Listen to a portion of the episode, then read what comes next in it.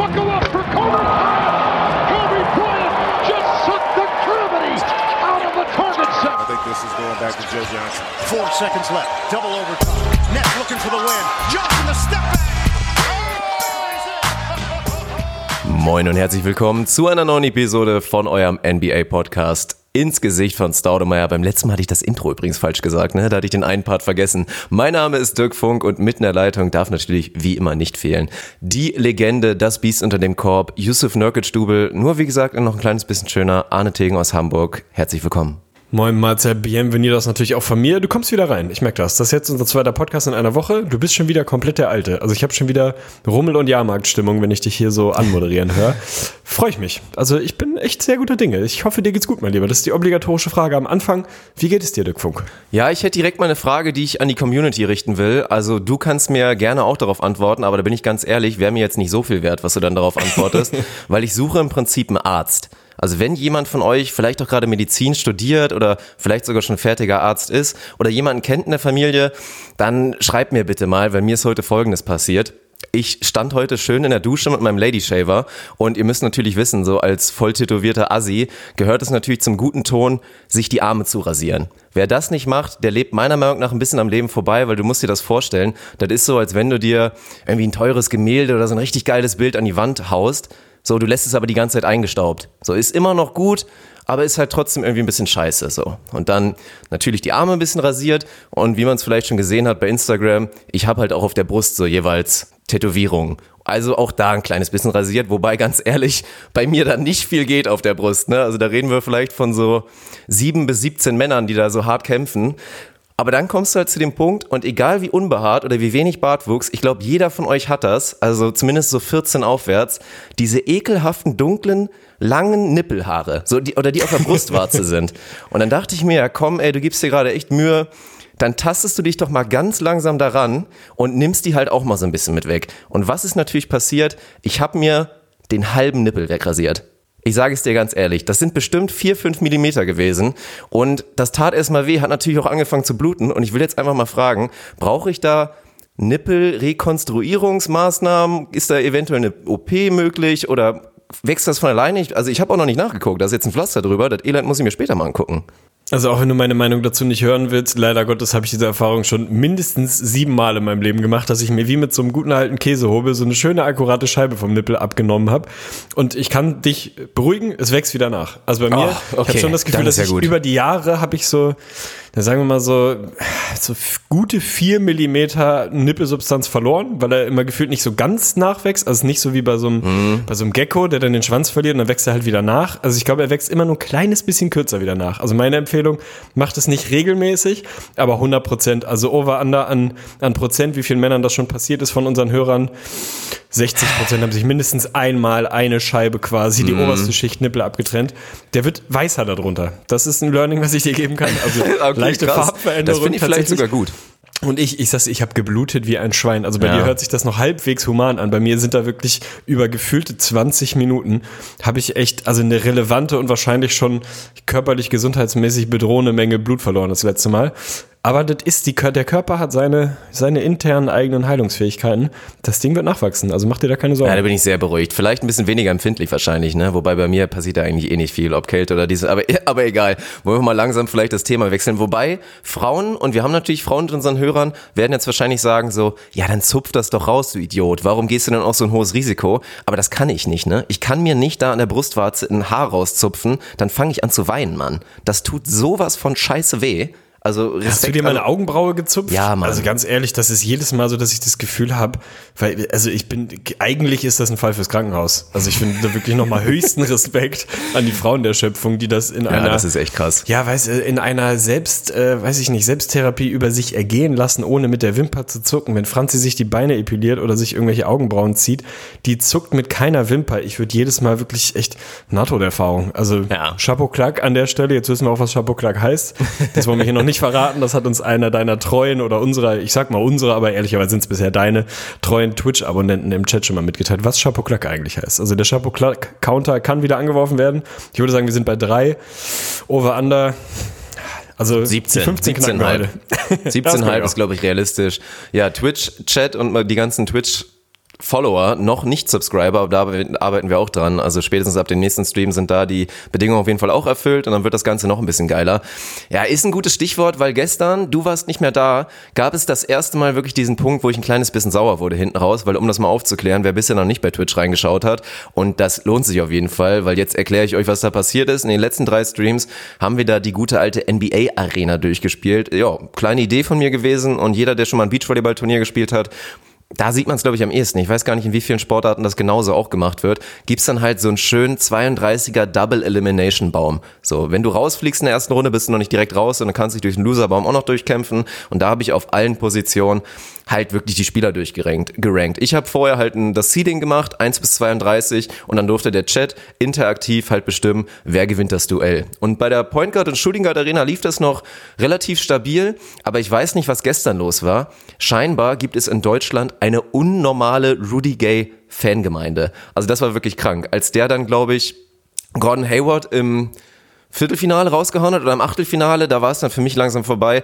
Wie das Ding ausgegangen ist, das werde ich noch nicht verraten. Da wird es dann bald auch noch mal ein paar Posts zu geben und natürlich geht es dann auch in den nächsten Tagen weiter. Also die Power Forward Arena, die auch spannend wird und natürlich auch noch die Center Arena, da wird dann auch noch weiter Gas gegeben. Also an der Stelle die Empfehlung, lasst gerne mal ein Follow da auf Insta und auf Twitter und überall bekommt ihr dann mit, wenn ich dann mal wieder live gehe. Arne war jetzt auch schon öfter mal dabei. Er ist ja auch Moderator und hat da eine wichtige Aufgabe und so wertet natürlich die ganze Geschichte auch nochmal ordentlich auf. Also das lohnt sich, schaut gerne mal vorbei. Maximale Stabilität auf jeden Fall für die Streams, die du da bisher schon rausgerotzt hast. Lohnt sich definitiv. Twitch.tv slash ins Gesicht von Staudemeyer, nehme ich mal an, wird die Domain sein. Ja. Also lohnt sich definitiv. Warum auch immer findet man es nicht bei Google irgendwie. Also ihr müsst das wirklich echt in eurer einfach da oben, ja, wo du halt www-Sachen eingibst, musst du das wirklich so eingeben. Ich weiß nicht, wahrscheinlich noch, weil es so neu ist. Also über den normalen Google-Algorithmus wird man das noch nicht finden, wenn man das angezeigt bekommt. Also da ein kleines bisschen investieren. Dirk Funk, IT-Experte, da oben, wo ihr www eingibt. Einfach da. Ich will einmal kurz erzählen, was wir heute vorhaben. Die aufmerksamen Hörer unter uns werden es mitbekommen haben. Wir haben es schon mal angekündigt. Äh, wir haben so ein bisschen durchgezählt, wie viele Episoden in unserem neuen Wochenrhythmus bis zum Saisonstart tatsächlich noch anstehen. Es sind mit der heutigen Episode noch vier. Was noch aussteht bei uns natürlich, naturgemäß, werden wir uns mit Previews beschäftigen. Wir werden uns die neue Saison angucken, haben das für uns ein bisschen aufgeteilt, wie wir das angehen wollen. Die Teams ein bisschen einschätzen, evaluieren, unsere Takes dazu raushauen. Natürlich uns auch wieder nackig machen und am Ende des Tages hier Predictions raushauen. Also auch das wird heute passieren. Heute in dieser ersten von diesen vier Episoden werden wir uns tatsächlich nicht mit der Creme de la Creme, sondern mit der, weiß ich nicht, Haut de la Haut. Wie sagt man das? Keine Ahnung. Also das oh Schlechte, das, das Pendant quasi zur Creme de la Creme der Liga beschäftigen. Wir werden die Eastern und Western Conference Bottom Four Teams jeweils für uns definieren. Also die schlechtesten vier Teams, die wir am Ende des Tages hinten im Ranking sehen. Haben wir uns ein bisschen genauer angeschaut, haben uns geeinigt im Vorfeld auf ein gemeinsames Ranking, wie wir diese Teams sehen.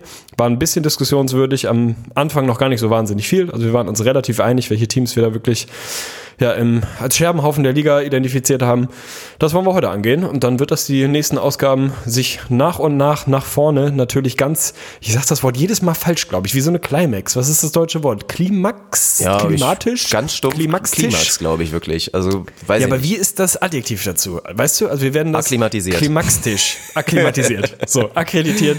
Wir werden uns quasi nach vorne arbeiten. Sukzessive nach vorne arbeiten. In der nächsten Episode sind dann so die, ja, die ein bisschen untermittelmäßigen Teams dran, dann die obermittelmäßigen Teams und dann die Top-Teams. Ihr habt das Prinzip mit Sicherheit verstanden. Also acht Teams werden sich heute unter die IGVS-Lupe begeben. Ja, ich freue mich. Also eigentlich freue ich mich nicht, weil es Schrottteams sind, aber irgendwie freue ich mich trotzdem. Ja, auf jeden Fall, weil das ja vor allen Dingen wirklich ein Throwback ist zu unserem epischen IGVS Preseason Ranking, was wir halt ja einmal komplett durchgezogen haben mit, ich glaube, es waren wirklich 15 Episoden, die wir da gemacht haben und ja, die Rechnung ergibt sich natürlich vier Episoden bis Saisonstart. Hype ist übrigens an der Stelle langsam mal richtig real, also gerade auch durch die Twitch-Streams und dadurch diese ganzen heißen Duelle, die sich da ergeben haben haben, glaube ich, alle, die zugeschaut haben, aber auch ich einfach wirklich so richtig, richtig Bock auf die Regular Season bekommen. Und da auch nochmal an der Stelle, weil das kam gestern auch auf das Thema.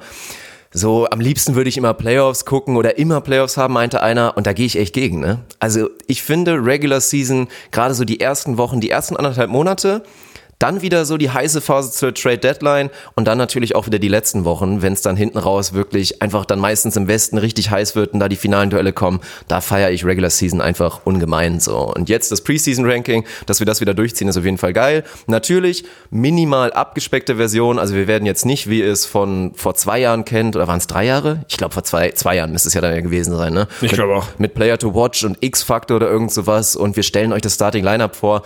Das wird auf jeden Fall einfach intrinsisch passieren passieren, dass wir natürlich die wichtigen Punkte zu jedem Team aufarbeiten, uns auch die Offseason angucken, vielleicht irgendwie mal so salopp eine Note vergeben, aber halt alles nicht ganz so deklariert und klassifiziert, wie wir es vor zwei Jahren gemacht haben. Aber nichtsdestotrotz soll das auf jeden Fall eine spannende Geschichte sein. Und dann würde ich mal sagen, ich mache mal den Trommelwirbel bereit. Du darfst verraten, welches Team wir in 15 haben. Und dann habe ich die schöne Aufgabe, mal so ein bisschen vorzustellen, weil wir über das Team definitiv noch nicht geredet haben, Thema beste Offseason, was da eigentlich so passiert ist im Sommer. Stabilität, dann freue ich mich auf den Trommelwirbel. Ja, ich mache doch keinen übrigens. ich hab's Das war der einzige Grund, warum ich es gesagt habe. Also stellt euch den Trommelwirbel vor. Das 15. Team. Also wir fangen tatsächlich Im in der Osten, Eastern ja, Conference an Osten. in dieser Episode. Das unserer Meinung nach Team, was mit dem schlechtesten Rekord die Eastern Conference in der Regular Season im nächsten Jahr abschließen wird, sind Trommelwirbel die Cleveland Cavaliers.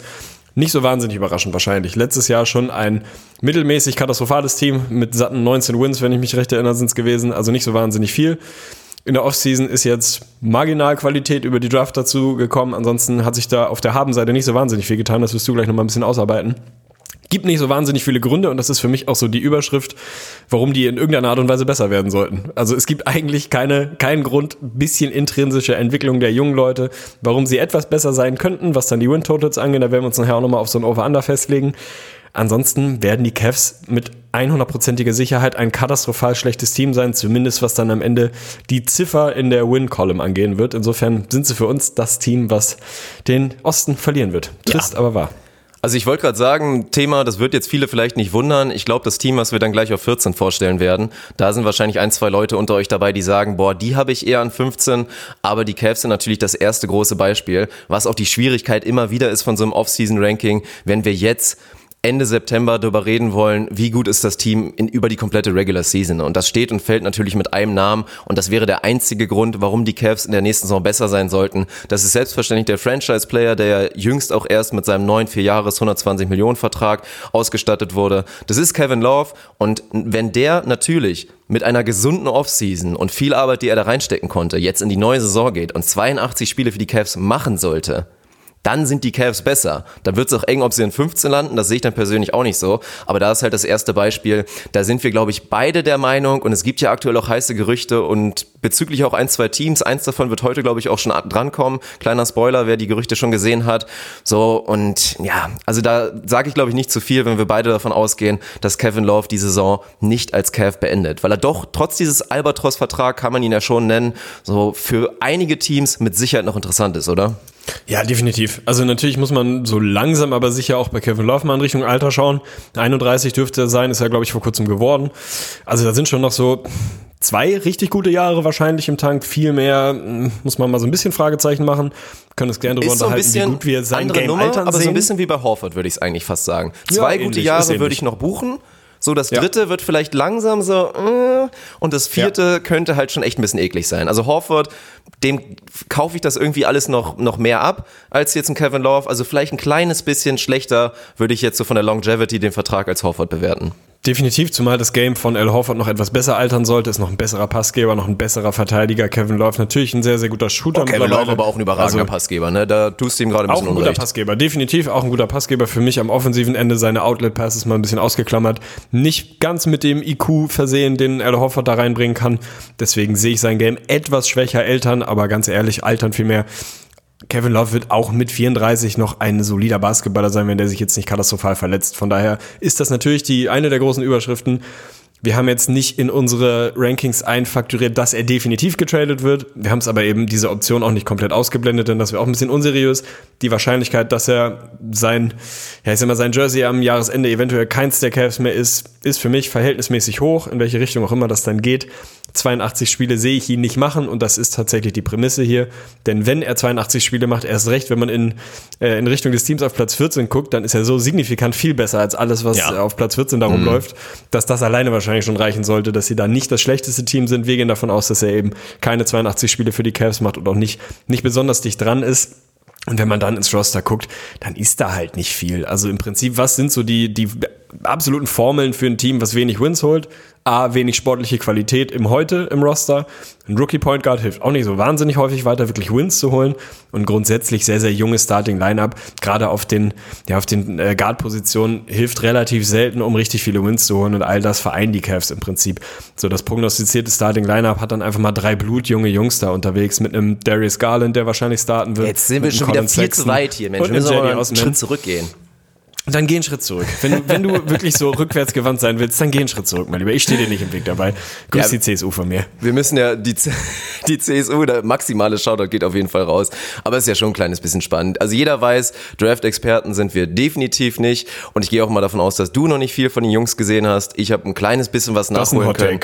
Aber natürlich ist, wenn wir allgemein auf die Offseason der Cavs angehen, ist natürlich auf der Habenseite der neue Trainer schon mal ein Riesenthema. John Beeline, der ja, und das ist eine spannende Geschichte, halt nicht wie ein Fred Heuberg vom College kommt und halt noch so ein Typ junger, hungriger Coach ist. Nein, dass er jetzt einfach ein 66-jähriger Head Coach aus dem College, der halt in Michigan auch dafür bekannt ist, dass er da wirklich ein super Programm mitgeprägt hat und gerade auch dafür bekannt ist, er hat halt nicht immer nur die One-and-Done-Guys bekommen, die dann einfach nach dem ersten Jahr direkt in die NBA durchgestartet sind. Nein, der Mann ist wirklich dafür bekannt, dass er viele Talente entwickelt hat und die gefördert hat. So, das muss man auf jeden Fall positiv rein von der Offseason und wenn man eine Note vergeben will, muss man so ein bisschen im Hinterkopf behalten und dann natürlich großes Thema, die, das, dem Draft. Natürlich Headliner Darius Garland, der Point Guard, den du eben schon angesprochen hast. Interessanter Mann natürlich, weil er den Großteil jetzt in der letzten Saison ja eigentlich ausgesetzt hat, aber trotzdem sein Draftstock eigentlich dadurch nicht nach unten gegangen ist. So, das macht es eigentlich schon spannend. Sein Skillset, er wird so ein bisschen als Typ Damian Lillard so und gerade auch vielleicht mit Sexton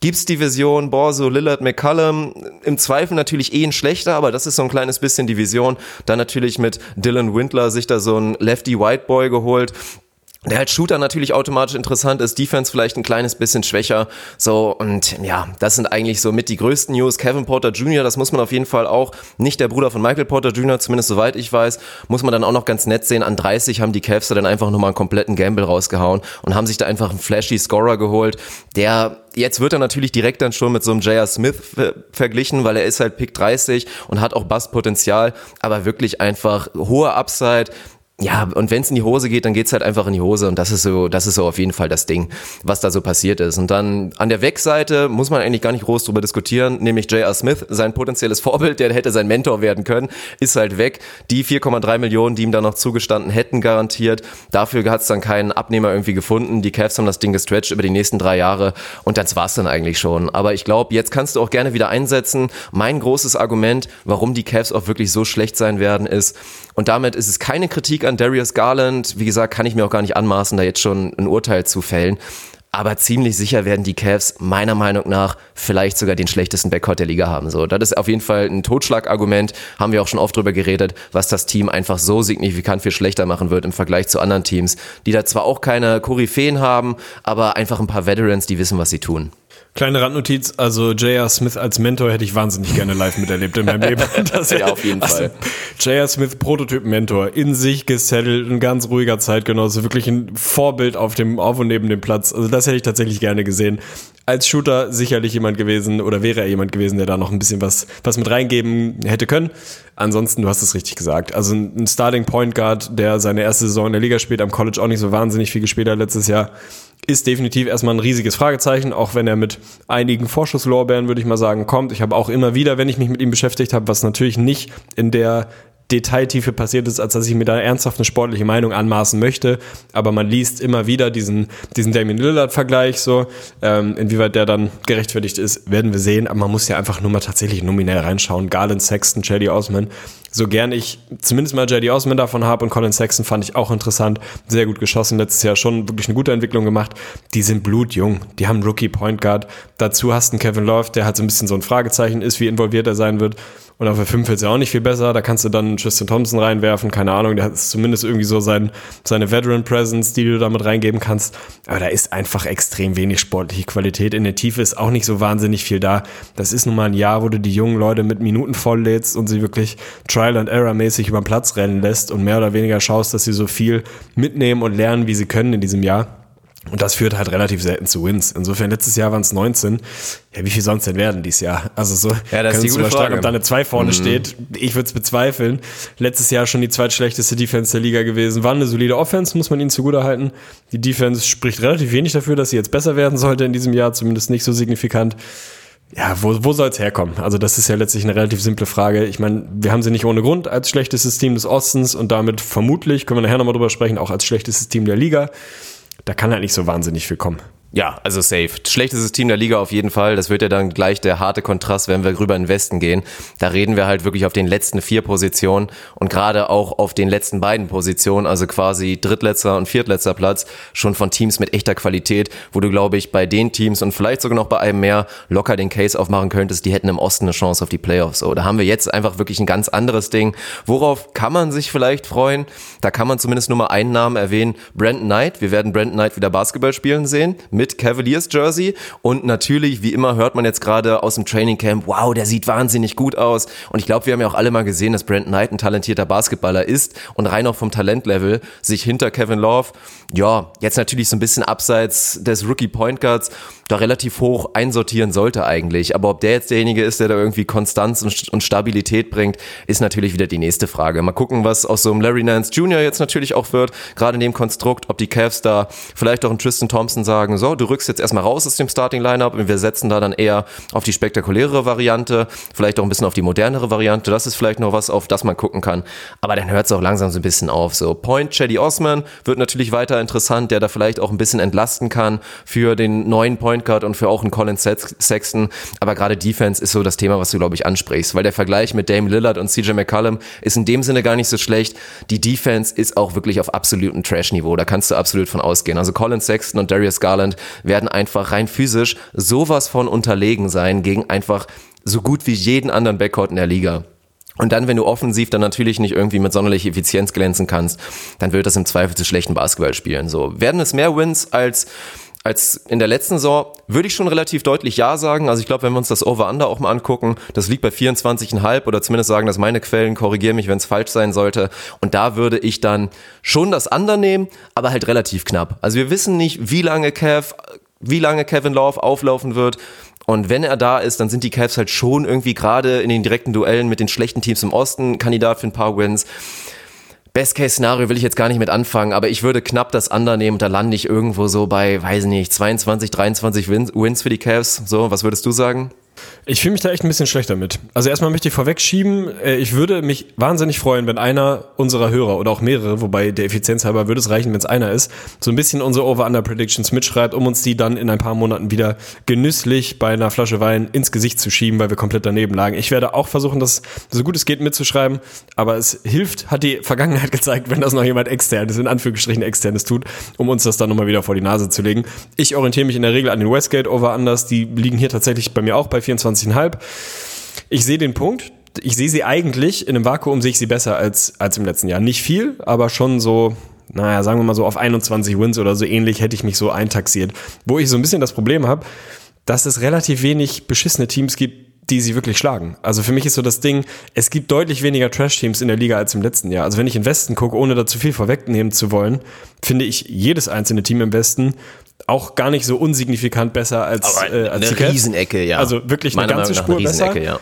Und im Osten, da werden wir ja später auch nochmal drauf kommen, da gibt's ein paar Trash-Teams, ja, ähm, da werden sie auch ein paar Wins holen. Aber ich finde nicht, dass es so wahnsinnig viele schlechte Teams gibt. Also es sind in der Spitze ist der Osten wahrscheinlich ein bisschen schwächer geworden. Dafür ist er in der Breite bei diesen mittelmäßigen Teams für mich dann wahrscheinlich fast wieder ein kleines bisschen besser geworden.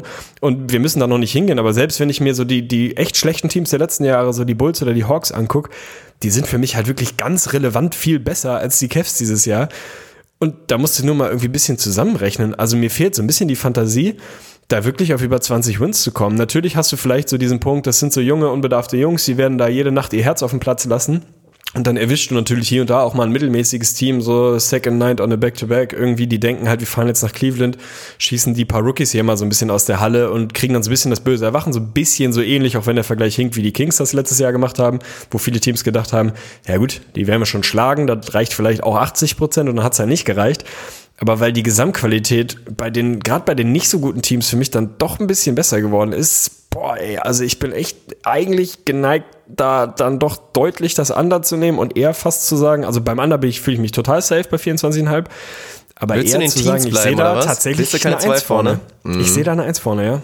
Ja, okay. Dann willst du es irgendwie, wollen wir es mal ganz klar machen, damit man sich das wirklich merken kann? Mit den Wins oder merken wir uns einfach nur, ich gehe leicht? Ah, gut, wenn wir jetzt beide under sind, dann ist ja IGVS halt, ne? geht under. Ja, Völlig gut, egal. IGVS also am Ende under. des Tages wollen under. wir hier für jedes Team eine gemeinsame Over-Under-Prediction haben und IGVS geht under.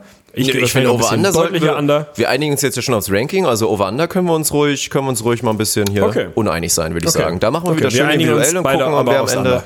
weil es wird ja auf jeden Fall auch passieren. Ich glaube, heute waren wir uns relativ einig. Vielleicht bei ein, zwei Teams war es ein bisschen haarig, aber es wird ja definitiv gerade in der Spitze passieren, dass wir uns einigen werden, beziehungsweise dann der Münzwurf vielleicht wieder ja im Favor von halt einen von uns beiden dann entscheiden wird. Und dann kann man ja gerade durchs Over-Under vielleicht nochmal ein bisschen ausdrücken, inwiefern man jetzt anderer Meinung war. Ja, die Bulls kommen in die Playoffs. Spätestens da sind wir uns uneinig. Ja, ob die Bulls Okay, noch drankommen, also ist eher die nächste under. Frage. Ja, wir gehen, wir gehen weiter. Und die Bulls kommen jetzt auf jeden Fall noch nicht dran. Wir sind nämlich auf Platz 14 und kommen zu dem Team. Da würden, glaube ich, einige Hörer, wie gesagt, sagen, boah, die könnte ich mir auch super auf 15 vorstellen, gerade wenn Kevin Love dann vielleicht doch nicht getradet wird und sie keinen Abnehmer finden werden. Das sind selbstverständlich die Charlotte Hornets, bei denen es im letzten Jahr eigentlich auch enttäuschend war, nämlich Playoffs verplatz, verpasst. Neunter Platz, 39 Siege waren es, 43 Niederlagen. Und ja, die große Akquise der Offseason kann man ja sagen, nämlich der General Manager Mitch Kupchak, den man auch aus einer glorreichen Ära, kann man ja fast sagen, von den Lakers kennt. So, da hieß es mal, Herr Kupchak, übernehmen Sie. Und der gute Mitch hat sich gedacht, alles klar, Blinker links, Bodenblech, und ups, habe ich an die Wand gefahren. Aber mal wirklich komplett. Wir fangen natürlich an bei dem Mann, dem Franchise-Player und der einzigen Personalie, der diese scheiß Franchise überhaupt interessant gemacht hat. Und ich rede nicht von Michael Jordan, ich rede natürlich von Kemba Walker, der, ja, wenn man den Quellen und Berichten Glauben schenken darf, so eine Lowball-Offer bekommen hat, nämlich nicht das volle Max und einfach ein Angebot, wo von vornherein eigentlich klar war, das wird Kemba nicht akzeptieren, weil warum sollte er dieser Stadt, dieser Franchise dann noch einen Discount geben, so, weißt du, der hat da alles gelassen in den letzten Jahren, hat sogar noch Loyalität geschworen und hat eigentlich gesagt, boah, ich würde hier gerne weitermachen und dann kriegt er noch nicht mal die Wertschätzung, da wirklich den Max zu bekommen oder sehr, sehr nah dran mit so, ach Kemba, kannst du vielleicht auf zwei, drei Millionen verzichten, das könnte uns längerfristig helfen. Nein, es war eine Lowball-Offer und in dem Sinne haben sie zumindest noch rausgegrindet und das sollte man eigentlich als positiv bewerten, weil wir kennen es von dem Durant D'Angelo Russell Deal, dass man aus der Geschichte einen Sign and Trade gemacht hat, aber das ist eigentlich die nächste Horrorstory, weil im Sign and Trade kam natürlich dann als Gegenzug Terry Rozier von den Boston Celtics, der mal, obwohl er, ja, wie lange hat er bisher schon bewiesen, dass er überdurchschnittlich Basketball spielen kann für so eine Playoff-Phase von so zwei, zwei drei Wochen? Wochen vielleicht? Ja, der jetzt ausgestattet wurde mit einem Dreijahresvertrag, knapp 57 Millionen, jetzt ja der designierte Franchise-Player ist, so pervers Gott, es sich anhört. Und jetzt muss man halt mal schauen, also man wird wahrscheinlich längerfristig vergleichen müssen, was war der schlimmere Vertrag damals, Lance Stevenson bei den Hornets oder wird es jetzt Terry Rozier sein? Es spricht vielleicht sogar relativ viel dafür, dass es Terry ist, weil der Vertrag auch nochmal ein bisschen höher ist.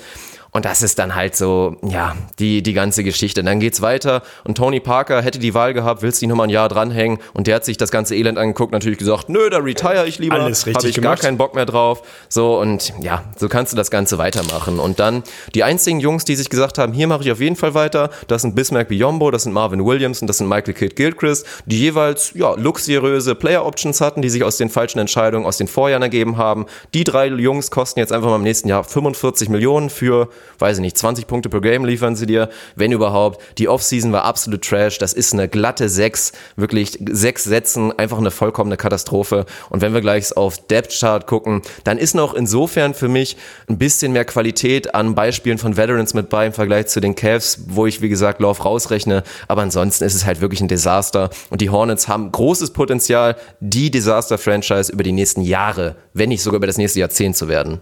Das darf man halt nicht vergessen bei der ganzen Geschichte. Also Off-Season-Note müssen wir nicht drüber sprechen. Ich habe jetzt nicht das Internet durchforstet, ob da irgendjemand was Besseres als eine 6 mit Anlauf oder mit Sternchen vergeben hat. Mir fällt kein Grund ein, warum das eine, also das verdient einzig das Prädikat katastrophal. Da gibt es nichts anderes. Ob das ein Lowball-Offer war, ob das tatsächlich so auf dem Tisch war, wie es kolportiert wurde, man kann mal so ein bisschen vorsichtig davon ausgehen. Dann, das ist ja alles in die Binsen gefahren. Also du ver verlierst deinen einzig wirklich relevanten, du verlierst deine Franchise. Kemba Walker Ja. war die Charlotte Hornets Ja. die letzten Jahre so. Da gibt's links und rechts, gab es überhaupt rein gar nichts.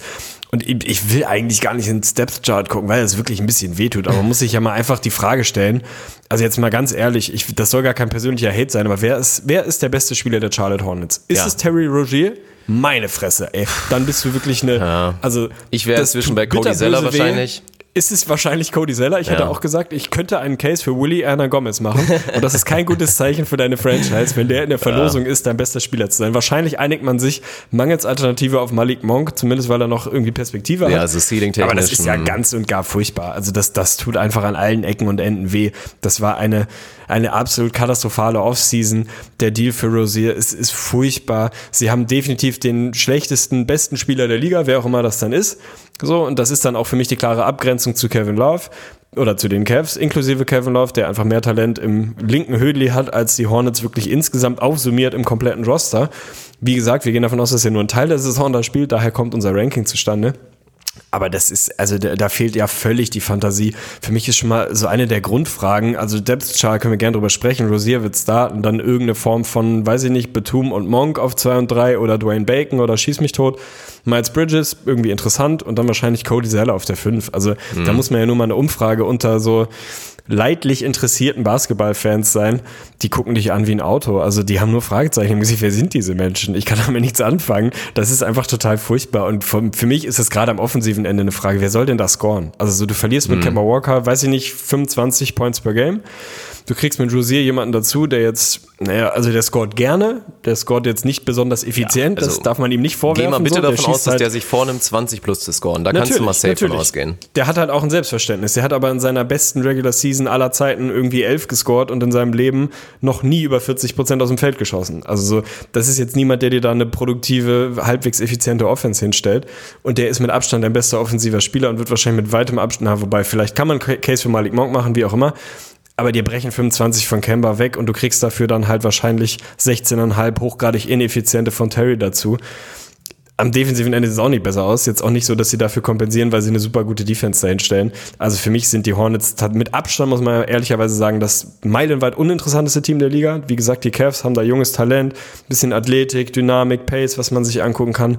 Bei den Hornets, da muss man ehrlich sagen, so wie du es eben gesagt hast, das sieht jetzt ganz, ganz finster aus, nicht nur für dieses Jahr, sondern für die nächsten Jahre, dass sie wieder zu dieser völlig, zumindest was so den Casual-Fan angeht, völlig irrelevanten Franchise werden. Also niemand hat sich für die Hornets interessiert, bis Kemba sie mit, ich will jetzt nicht Borderline MVP sagen, aber zumindest mit teilweise epischen Leistungen so ein bisschen auf die, auf die Map, auf die Karte gebracht hat.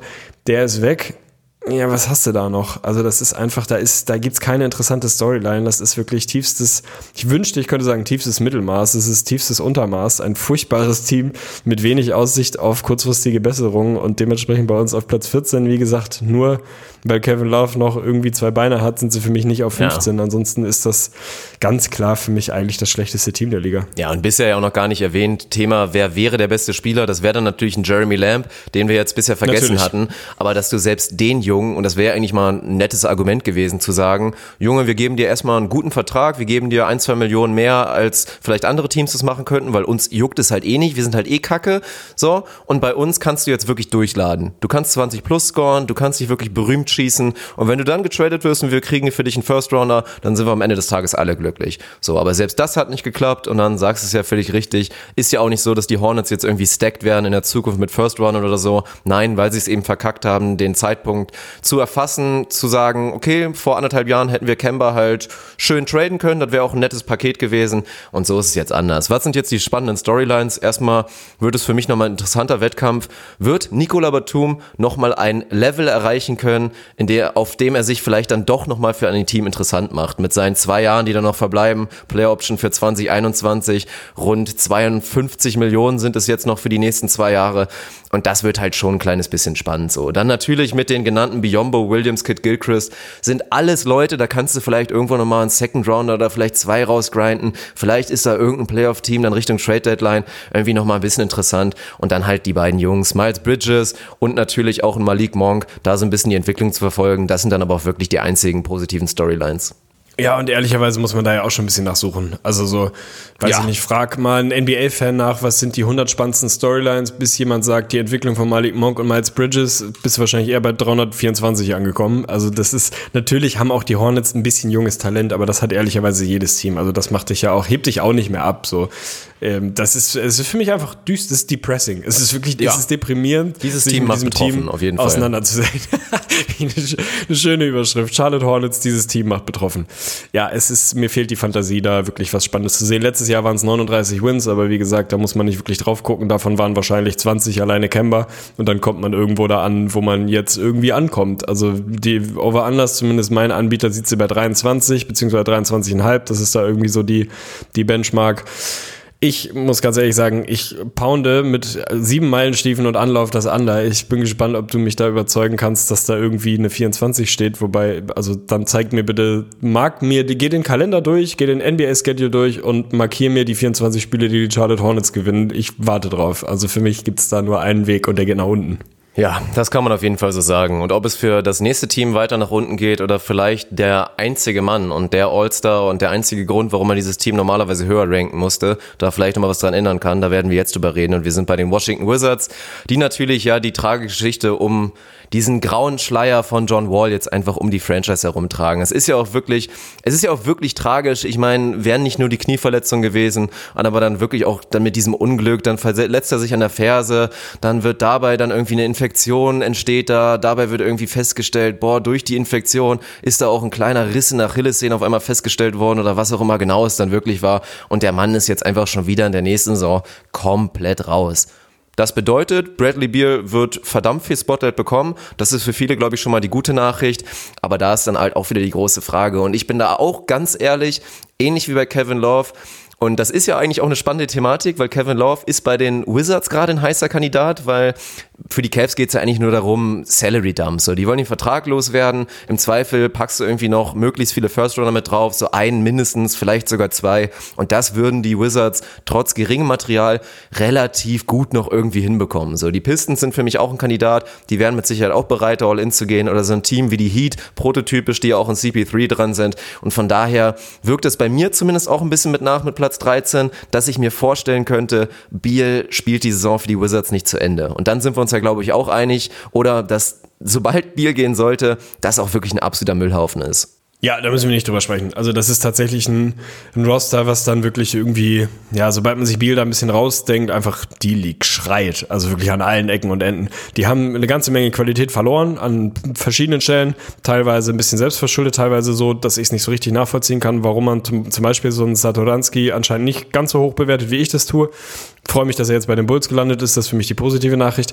Aber da ist natürlich hinter Bradley Beal einfach Meilen, meilenweit nichts. Also da kann man nochmal drüber sprechen, so Gap zwischen bestem und zweitbestem Spieler, ob es da ein Team gibt, was in der Nähe der Wizards ist, wahrscheinlich nicht. Ohne John Wall ist da nicht mehr so wahnsinnig viel. Man muss sagen, Bradley Beal, ich würde sagen, die letzten zwei Jahre, glaube ich, jedes Spiel gemacht und auch das Jahr davor fast jedes. Also der ist jetzt nicht so wahnsinnig injury-prone die letzten Jahre, ist jetzt nicht so ewig oft verletzt. Aber nichtsdestotrotz ist dieses Szenario, dass der Mann nicht mehr so ewig lange ein Wizard ist, natürlich irgendwo da. Man muss es ein bisschen mit einrechnen. Man stelle sich trotzdem mal so eine vier Wochen Verletzung von Beal vor. Dann gewinnen die nicht wirklich ein Spiel, es sei denn, sie spielen halt zufällig gegen die Hornets oder, weiß ich nicht, gegen die Knicks vielleicht oder schieß mich tot. Also so gegen die Cavs, dann holt's halt nicht mehr viel, weil dann einfach keine Qualität mehr da ist. Also das ist wirklich reine Rosterqualität, da ist nicht so wahnsinnig viel da. Also Ja. so da, ja. Ja, das ist so. Und wenn wir jetzt auf die Offseason angehen, klar, da steht erstmal der Draft so ein bisschen im Vordergrund, ist ja auch eine schöne Geschichte. Wir haben jetzt einen Japaner in der NBA, er ist natürlich nur ein halber Japaner, Mutter, glaube ich. Japanerin. Der Vater ist, ist aus Benin, glaube ich, tatsächlich. Und dementsprechend natürlich setzt sich da auch der Turn zusammen. Rui Hachimura, so ein Stretch-Vierer, der natürlich im College spektakuläre Zahlen aufgelegt hat, 20 Punkte bei 60 aus dem Feld und 40 von draußen. Andererseits aber auch mehr Turnover geliefert hat als Assists, so. Das ist dann natürlich so die erste Warning Flag, inwiefern man da, und das ist jetzt auch die Geschichte, halt Thema zweitbester Spieler oder zweitbester Offensivspieler, boah, Rui Hachimura wird Verantwortung in der Offensive bekommen. Und wie gut das ausgeht, das haben wir in der letzten Saison auch bei so einem talentierten Scorer wie Kevin Knox gesehen. Und ich erwarte mir jetzt von dem Jungen, auch wenn er vielleicht längerfristig interessant ist, jetzt nicht, dass er jetzt in seiner Rookie-Saison direkt ja, hoch, höchst, höchst effizienter irgendwie liefert. So, dann hat man natürlich auf der Point Guard Position nachgebessert und für mich gehen auch beide Deals vollkommen in Ordnung. Isaiah Thomas einfach mal fürs Minimum nochmal probieren für ein Jahr. Nur jetzt war natürlich auch nochmal die Geschichte mit seinem, was war es, der Daumen, der da irgendwie jetzt auch kaputt ja, ist und er sechs bis acht Wochen irgendwie ausfällt und den Saisonstart verpassen könnte. Aber an sich kannst du da natürlich nichts gegen sagen, da verlierst du nichts. Ish Smith ist auf jeden Fall eine nette Geschichte. Zwei Jahre, zwölf Millionen, das geht auch vollkommen klar. Dwight getradet für CJ Miles, meinetwegen. Dann hatten sie das Glück, dass sie David Bertans aufnehmen konnten, also so wie sie Saturanski weggeschenkt haben, muss man ja wirklich davon geredet, reden, gesigned und dann einfach für Cash Considerations abgegeben an die Bulls. Die sind ja eh ein Zulieferer, da komme ich gleich nochmal drauf. Aber durch den Three-Team-Trade, Nets, Spurs und dann natürlich, ja, die Wizards, in dem ja die Spurs Platz machen wollten für den Junkyard Dog, die Murray Carroll, gut, konnten sie einfach die letzte, das letzte Jahr von Davis Bertans aufnehmen. Und das ist für mich natürlich, ja, äußerst positiv, weil ich für den Mann, den halte ich also ist erstmal ein Upgrade sportlich absolut für die Wizards und ist eigentlich auch jemand, da sollten sich die Wizards das mal zweimal überlegen, ob man da nicht vielleicht für die Zukunft ein bisschen investiert. Dann natürlich ähnlich wie der Geschenke bekommen von den Lakers mit den beiden Deutschen, mit Bonga und Wagner. Keine Ahnung, inwiefern die eine Rolle spielen werden. Mo Wagner könnte ich mir schon vorstellen, dass der vielleicht so 15 Minuten vielleicht sogar kommt, gerade auch als Smallball Fünfer, Bonga, absolut keine Ahnung, aber dann halt wirklich eher die Abgänge, ne? Ariza weg, Saturanski haben wir schon erwähnt, Jeff Green ist weg, ein Jonathan Sommons ist weg, der jetzt gewaved wurde, auch übrigens eine heftige Geschichte, ne? Also nach diesem steilen Aufstieg bei den Spurs, absolut. dass auf den jetzt inzwischen jeder Fall, scheißt, ja. ist Furchtbar. so und, und dann im Vergleich zur letzten Saison, da muss man ja auch nochmal dazu sagen, drehen wir einfach mal die Zeit nochmal ein Jahr zurück oder noch nicht mal ein Jahr, aber erinnern uns an den Otto Porter Jr. Trade. Du wirst dich freuen, er ist inzwischen bei deinen Bulls. Oh, ja. Wir haben im Stream schon etabliert, er ist einer deiner Top 5 Lieblingsspieler, glaube ich. Und damals der ist Trade, die Jungs, die die Wizards bekommen haben, nämlich Jabari Parker und Bobby Portis, sind ja jetzt auch einfach wieder gegangen. Also man hat für den Trade, also als Gegenwert für Otto Porter Jr. hat man Stand jetzt noch den wahnsinnig wertvollen 2023er Second Round Pick und das war's. Also nicht nur war die Offseason, ja, die Offseason der Blase war jetzt vielleicht gar nicht so schlecht. So absolut unspektakulär, aber das wirkt halt noch so ein kleines bisschen nach. Dieser Otto Porter Jr. Deal, der sich mir im Nachhinein nicht erschließt, dann halt ein bisschen Pech mit bei. Draft Pick kann man schwer sagen. Also bei einer Note, ganz ehrlich, also über eine 4 Minus gehe ich auf gar keinen Fall. Schwierig zu sagen. Ich komme nicht mal zu einer 4 minus, also für mich ist auch das so eine relativ glatte 5, so ist keine 6, aber was ist denn der beste Off-Season-Move? Was ist denn das Beste, was ja, die, die Wizards die Verträge würde ich mal behaupten. Die gehen klar ja. und dann so Bertans meinetwegen, das sind so die, die positiven Sachen, die rausstechen. Bertans würde ich da auch mit reinwerfen. Die Point Guard-Verträge sind voll in Ordnung, aber so, also startet jetzt Ish Smith, ist es relativ Erstmal, ja, eine gute Idee, glaube ich, wenn du viele Spiele gewinnen willst, ja. so. Das wäre für mich nochmal so eine Storyline, die ich mit dir gerne nochmal diskutieren würde. Da kommen wir gleich nochmal drauf. Eine Offseason, der du Bobby Portis verlierst, kann nur eine 5 sein, mit viel Glück. Also du musst viel tun, um das auszugleichen, weil Bobby Portis einfach ein verdammter Macker ist. Und letztes Jahr ja ehrlicherweise auch einfach halbwegs einen relevanten Impact auf die Wizards hatte. Der war jetzt nicht ein integraler Teil von dem, was sie gemacht haben, aber schon, das ist schon in dem Roster ein Qualitätsspieler gewesen. Jetzt stell dir mal vor, dieses Roster aktuell und wirft dann Bobby Portis rein. Der macht die aber instant ein Level besser, weil der Rest einfach komparativ wahnsinnig abfällt. Da ist einfach keine Qualität so.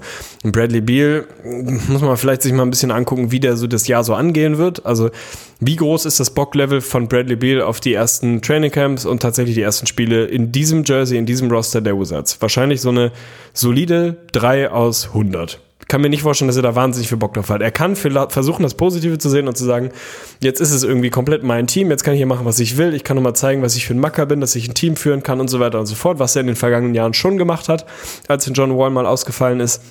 Aber wenn das das Positivste ist, er weiß ganz genau, dass es da nur darum geht, nicht eine komplette Lachnummer sportlich zu sein, würde mich als Bradley Beal kleines bisschen anfacken. So hätte ich nicht so wahnsinnig viel Bock drauf. Was mich interessiert, deine Meinung, Isaiah Thomas, was hat dieser Mann noch im Tank? Also ist das was, wo man sich vielleicht in irgendeinem Szenario vorstellen kann, dass das so eine, man redet ja immer gerne so gen Mitte, Ende der Saison oder so, wenn, ich sag mal, wenn dann so dieses Saisondrittel anfängt, wo es nicht mehr richtig, also wo du so ein bisschen nicht mehr richtig connected bist, weil gerade irgendwie so die Regular Season vor sich hin dümpelt und noch nicht die ganz heiße Playoff-Seed-Phase ist, redet man ja gern über so Storylines, die wir alle nicht erwartet hätten. Das sind dann so, da holt man dann sowas aus der Schublade, die großen Überraschungen und so. Gibt es für dich ein Szenario, in dem wir dann drüber reden, mein Gott, Isaiah Thomas, ey, der Mann lebt doch noch, der hat doch noch, also was heißt lebt, um Gottes Willen, aber hat doch noch vernünftigen Basketball im Tank.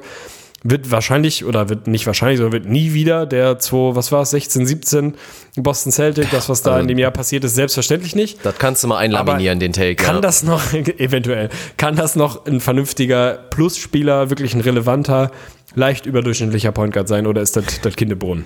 Leicht relevanter Rollenspieler und Plusspieler sind ja schon mal zwei verschiedene Paar Schuhe, so, ne? Das ist halt so die Geschichte. Also, was ist gut? Wenn du mir sagst, Isaiah Thomas, 15 Average Punkte für dich, ja, so, ich hätte so jetzt auch gesagt, so 14 Punkte, 5 Assists bei soliden Quoten, das kann ich mir vorstellen, so. Aber Isaiah Thomas ist für mich, das hatten wir im Stream jetzt auch schon ein paar Mal, jetzt für die Zukunft und für die nächsten Jahre und das Ende ist halt auch relativ nah.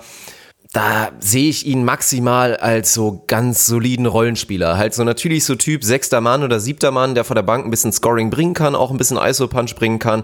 Was ist das halt die Geschichte. Wir reden immer darüber, inwiefern LeBron seine Athletik verliert oder da die Leute weniger athletisch werden und was das mit ihrem Game macht. Aber man darf ja nicht vergessen, dass bei jemandem von der körperlichen Konstitution, nämlich ein Winzling zu sein, Isaiah Thomas war vielleicht der Spieler in den letzten Jahren, der am meisten von seiner Athletik abhängig war. Und wenn die weggeht durch die Verletzung, das ist nun mal safe so, ähnlich wie bei Gordon Hayward nicht sicher sagen können, der wird wieder 100% von seiner Athletik erreichen, kannst du mal sicher davon ausgehen, dass Isaiah Thomas, gerade jetzt auch mit den Jahren, die jetzt ja auch wirklich ins Lande gegangen sind, ich meine, gefühlt spielt seit Isaiah Thomas seit drei Jahren kein Basketball mehr, so fühlt es sich zumindest an, auch wenn es ein bisschen kürzer ist.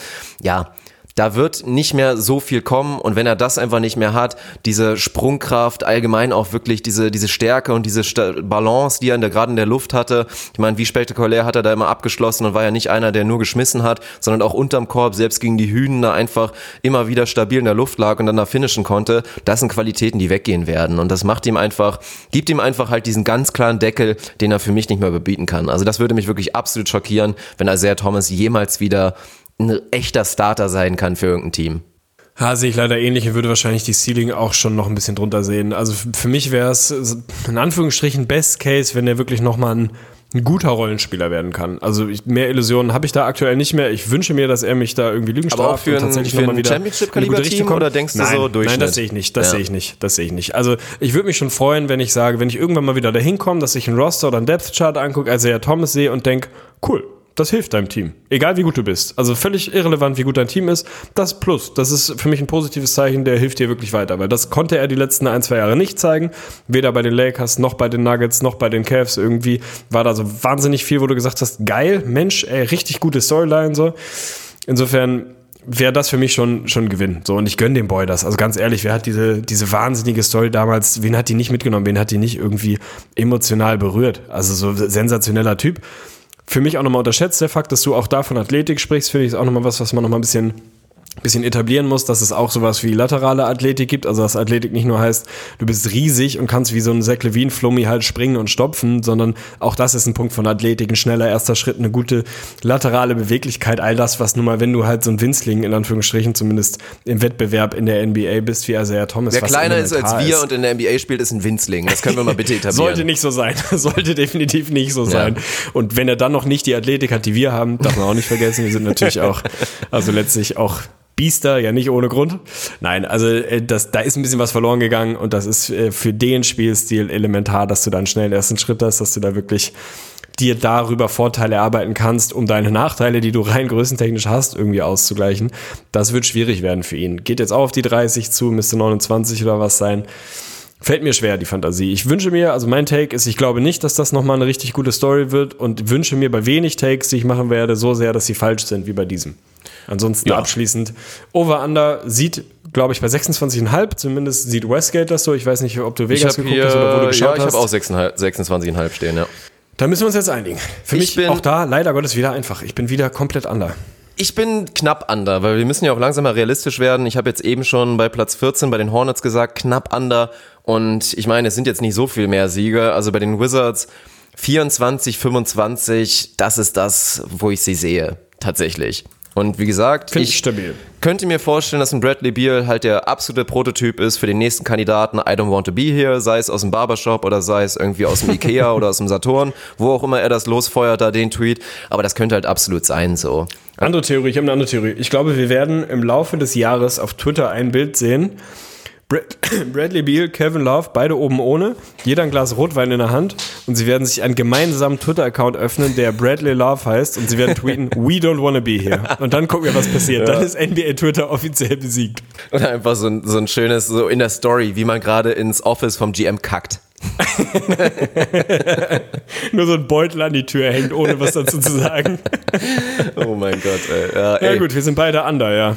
Ja, dann warten wir mal auf das Team, wo wir dann das erste Mal over sind. Und ich bin gespannt, ob das jetzt bei dem nächsten Team der Fall sein wird. Und es wird viele schockieren, weil sie waren die große Lachnummer der NBA eigentlich über die letzten Jahre. Die Offseason muss man als enttäuschend mal wieder etablieren, weil sie sehr, sehr große Pläne hätten, hatten. Und gerade auch der, der Owner und der Chef der Knicks, jetzt habe ich es natürlich rausgehauen, James Dolan, immer wieder große Pläne hatte. Man hat natürlich gehofft, dass die Würfel anders fallen und Zion Williamson bei ihnen landet, dass sie den ersten Pick da wirklich bekommen in der Lottery, dass dann dazu natürlich auch direkt ein Kevin Durant sagt, boah, da habe ich richtig Bock drauf, das Projekt, ich hole jetzt endlich mal wieder einen Titel nach New York und werde da einfach dominieren und meine Legacy einfach maximal glorreich beenden. Nichts davon ist passiert. Es sind trotzdem ein paar positive Sachen passiert. Also ich habe auch, glaube ich, schon mal, ich habe ich im Stream bestimmt auch schon mal gesagt, dass die Knicks so ein Kandidat sind, auch wieder für eine ganz beschissene Offseason. Aber ich finde, wenn man da mal so ein bisschen objektiv und vielleicht auch differenziert drauf guckt, ist da jetzt ja auch nicht nur Schlechtes dabei gewesen. Wir reden erstmal von einem Draft und da sind sich eigentlich ziemlich alle Experten einig mit dem dritten Pick, spätestens als Ja Morant dann einfach raus war, dass ein RJ Barrett der richtige Pick einfach war. Da konnten die Knicks nicht mehr falsch machen, weil das war einfach der einzig logische Pick. Und das ist ja auch jemand, sei es perspektivisch auf A2 oder auf A3, der natürlich da als Scorer sehr, sehr interessant sein kann und für mich realistischeres Starpotenzial mitbringt, als man das jetzt im Kevin Knox zugeschrieben hat. So, das ist da erstmal der Fall. Und dann, ja, müssen wir uns, glaube ich, über die Power-Forward-Position ein kleines bisschen unterhalten. Eventuell. Eventuell. Die Knicks haben, du hast es richtig gesagt, also die Offseason beginnt bei den Knicks ja so ein bisschen, müssen wir jetzt nicht alles wieder rekapitulieren damit, dass dann Porzingis getradet wurde, weil du irgendwie quasi Raum gemacht hast und wirklich das Boot freigeräumt hast und gesagt hast, Kevin Durant, Kyrie, hier sind wir. Ist dann eventuell ein bisschen anders gekommen. Dann haben sie für mich in diesem Konstrukt vernünftig reagiert. Ja, da sind viele seltsame Deals dabei, da sind aber auch sehr viele Zweijahres-Deals bei, die dann so strukturiert sind, dass die Knicks dann in zwei Jahren Janis Antetokounmpo nicht bekommen können.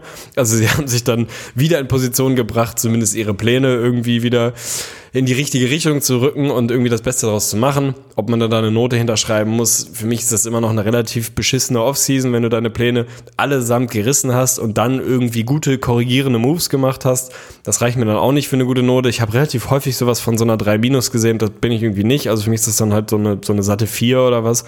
Haben noch das Beste daraus gemacht, aber haben am Ende schon so ein bisschen reingeschissen, diese Offseason. So, dann haben sie halt 27 Power Forwards gesigned. So, sie haben sich einen Julius Randle gesichert, den ich in einem Vakuum für einen guten Basketballer halte. Sie haben sich einen Bobby Portis geholt, den ich in einem Vakuum für einen okayen, ordentlichen Basketballer halte. Sie haben sich einen Marcus Morris geholt. Sie haben sich einen Taj Gibson geholt. Also für mich wirklich rein sympathiemäßig sehr gute Deals, wenn sie nicht alle im gleichen Team wären. Also sie sollten vielleicht nicht alle im gleichen Team sein. Ich liebe Taj Gibson immer noch und da bleibe ich auch, bis der Mann mit 43 irgendwann in Rente geht, bleibe ich auf dem Bandwagon. Ist einfach ein verdammt geiler Macker. Jedes Team braucht einen fucking Taj Gibson, Alter bin echt ein großer Fan geworden, muss ich sagen. War am Anfang sehr kritisch von Julius Randle. Bobby Portis, Hype Train bin ich sowieso Lokführer. Marcus Morris irgendwie auch ein geiler Boy, so. Aber da sind halt ein bisschen viele Leute so. Also es wird dann irgendwann ein bisschen eng, wie die alle spielen sollen. Ich wünsche mir einfach, ich wünsche mir nichts mehr. Also mein einziger Wunsch für diese Saison ist eigentlich, dass diese vier Jungs mindestens, ah, wo ist das over under? Sagen wir mal 100 Minuten gemeinsam auf dem Court stehen, in dieser Konstellation. du kannst dann Julius Randle als Point Forward auf den Platz bringen, ist mir völlig egal. Ich will möglichst viele gemeinsame Minuten von Randle, Portis, Morris und Taj Gibson sehen. Dann ist das eine gute Saison für die Knicks. Ansonsten war die Offseason, ja, sie haben sie dann ganz gut repariert. Sie haben vermeintlich, Stand heute, gut gedraftet mit RJ Barrett. Da haben sie zumindest mal nicht so wahnsinnig viel falsch gemacht, was für die Knicks-Verhältnisse schon mal eine ganze Menge ist. Und da muss man sich mal anschauen, was da auf dem Platz steht. Für mich ist da immer noch, weil ich auch ein großer, nicht so groß wie du, beziehungsweise doch ähnlich groß wie du, ich kann mir nur nicht den Credit zuschreiben, dass ich so früh gecallt habe wie du. Großer Mitchell Robinson-Fan. Die Knicks haben immer noch auch einen Kevin Knox an Bord. Sie haben jetzt neuen RJ Barrett an Bord. Über Dennis Smith Jr. will ich mit dir gleich nochmal sprechen, weil ich da noch nicht so hundertprozentig safe bin, was ich daraus mache. Da ist ein bisschen junges Talent, so, und das ist jetzt ein Transition Year, es sind zwei Transition Jahre, wie auch immer. Sie versuchen sich wieder in Position zu halten für die nächste dicke Offseason, ob dann was draus wird oder Peng. Aber rein sportlich, wenn wir da mal ein bisschen vorausschauen, ist das jetzt, je nachdem, wie man die Lineups zusammenbastelt, zumindest mal kein Katastrophenteam. Also sie sind nicht wahnsinnig gut, aber da ist schon ein bisschen Qualität auf dem Platz. Deswegen sind sie da für mich dann auch relativ deutlich besser als die Teams, die wir eben haben. Also die Veterans, die wir jetzt angesprochen haben, die alle auf der gleichen Position spielen, die bringen dann einfach schon wirklich ein bisschen Qualität mit. Ein bisschen Sorge macht mir ganz ehrlich, du willst gleich nochmal auf Dennis Schmitz kommen. Thema Backcourt.